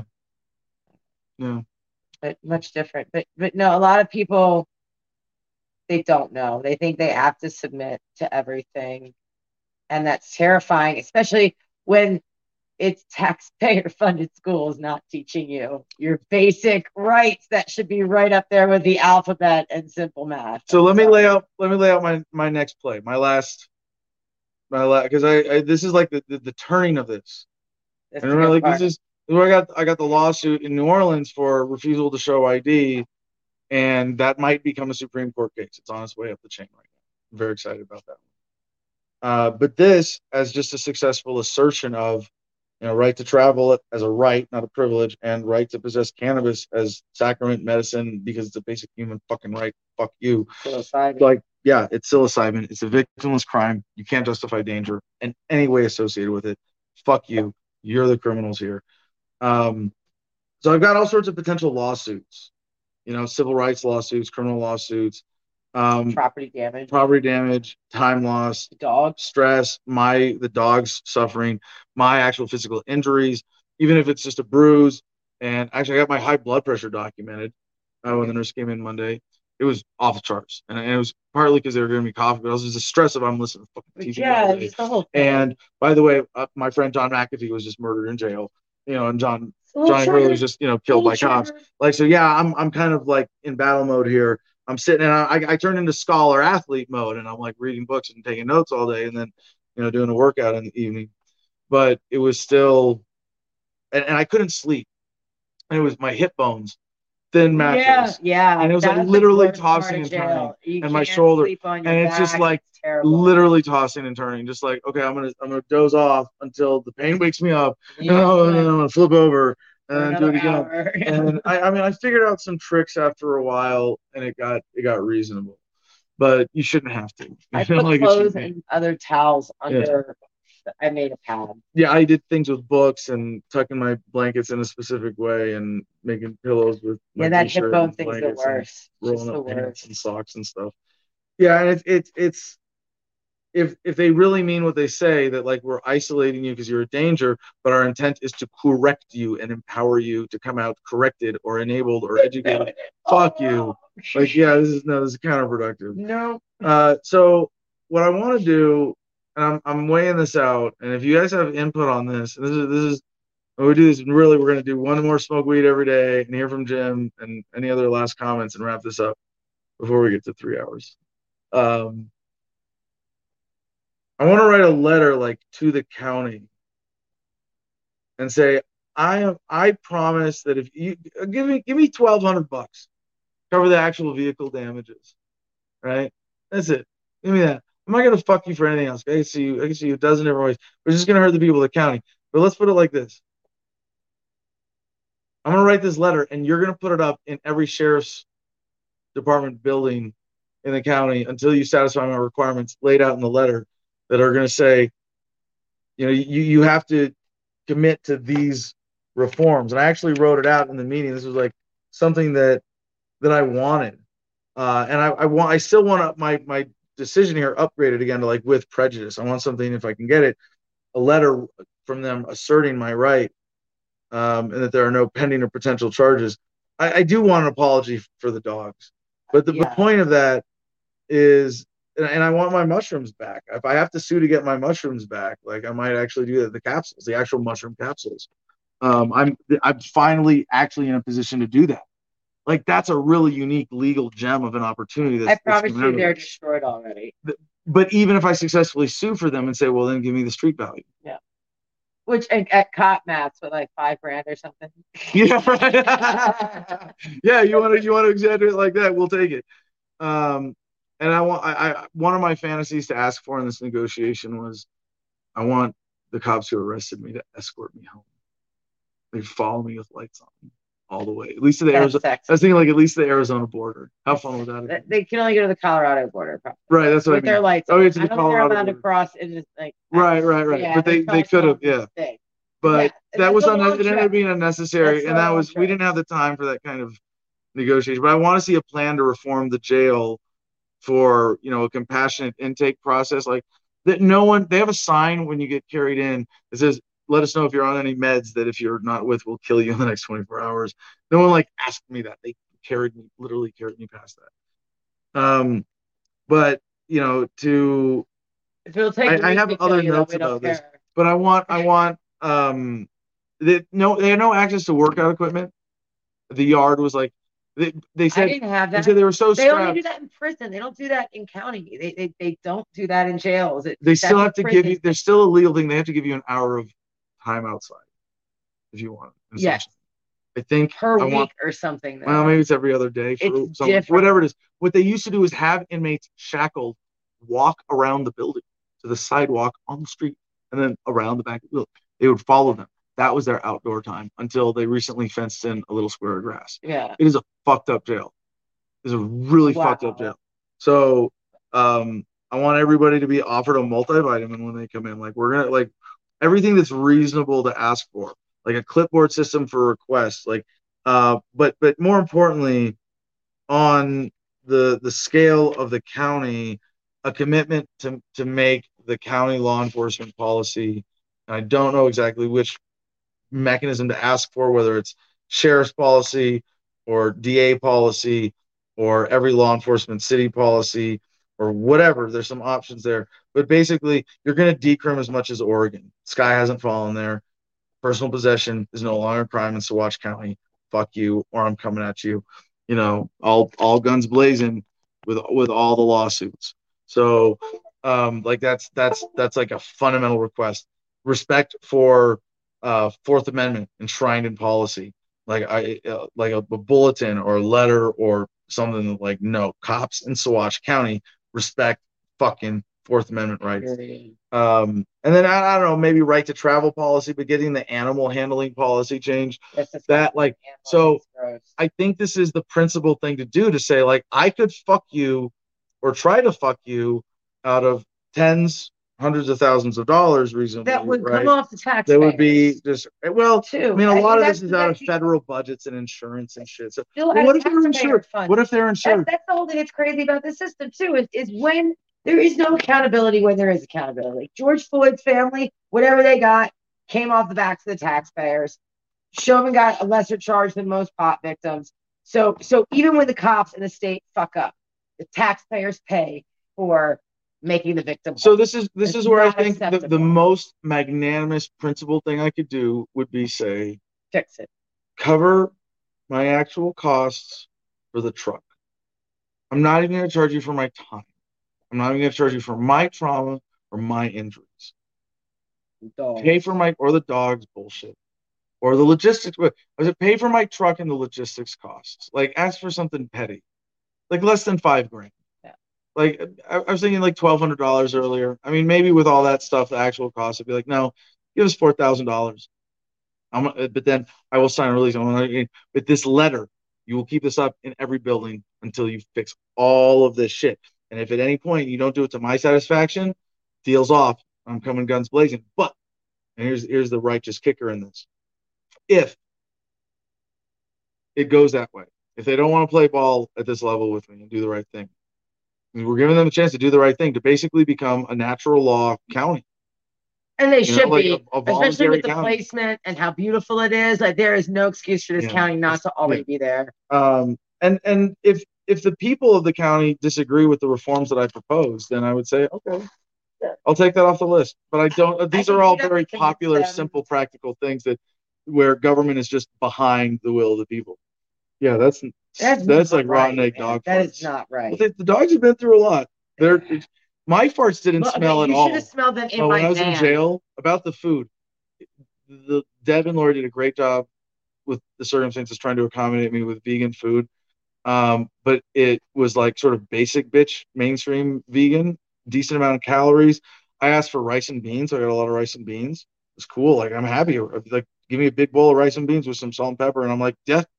Uh, throwing some veggies and fruit, so I have some nutritional variety and some fiber with that but like there's plenty of fiber and a complete amino acid profile in rice and beans.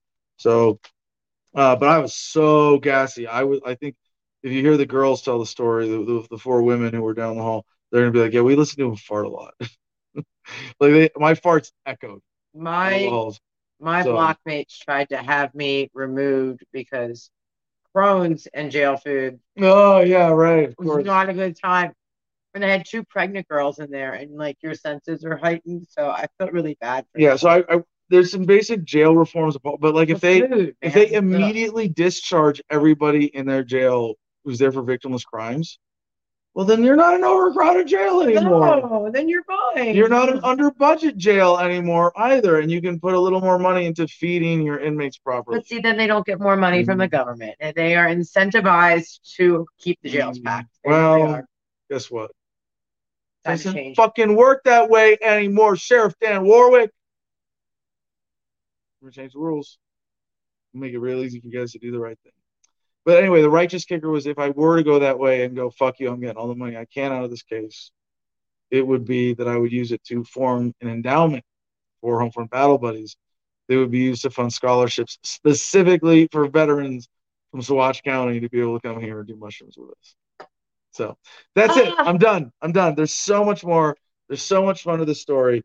So much minutia. I hope someone writes a book about it or makes a movie out of it someday because it it really was an epic little episode. And um, there's a few more great plays. movie. I mean, we we just came to the turning, and now I get to wave the story around, and I get to do this one big follow up play for as long as I feel like drawing it out, basically.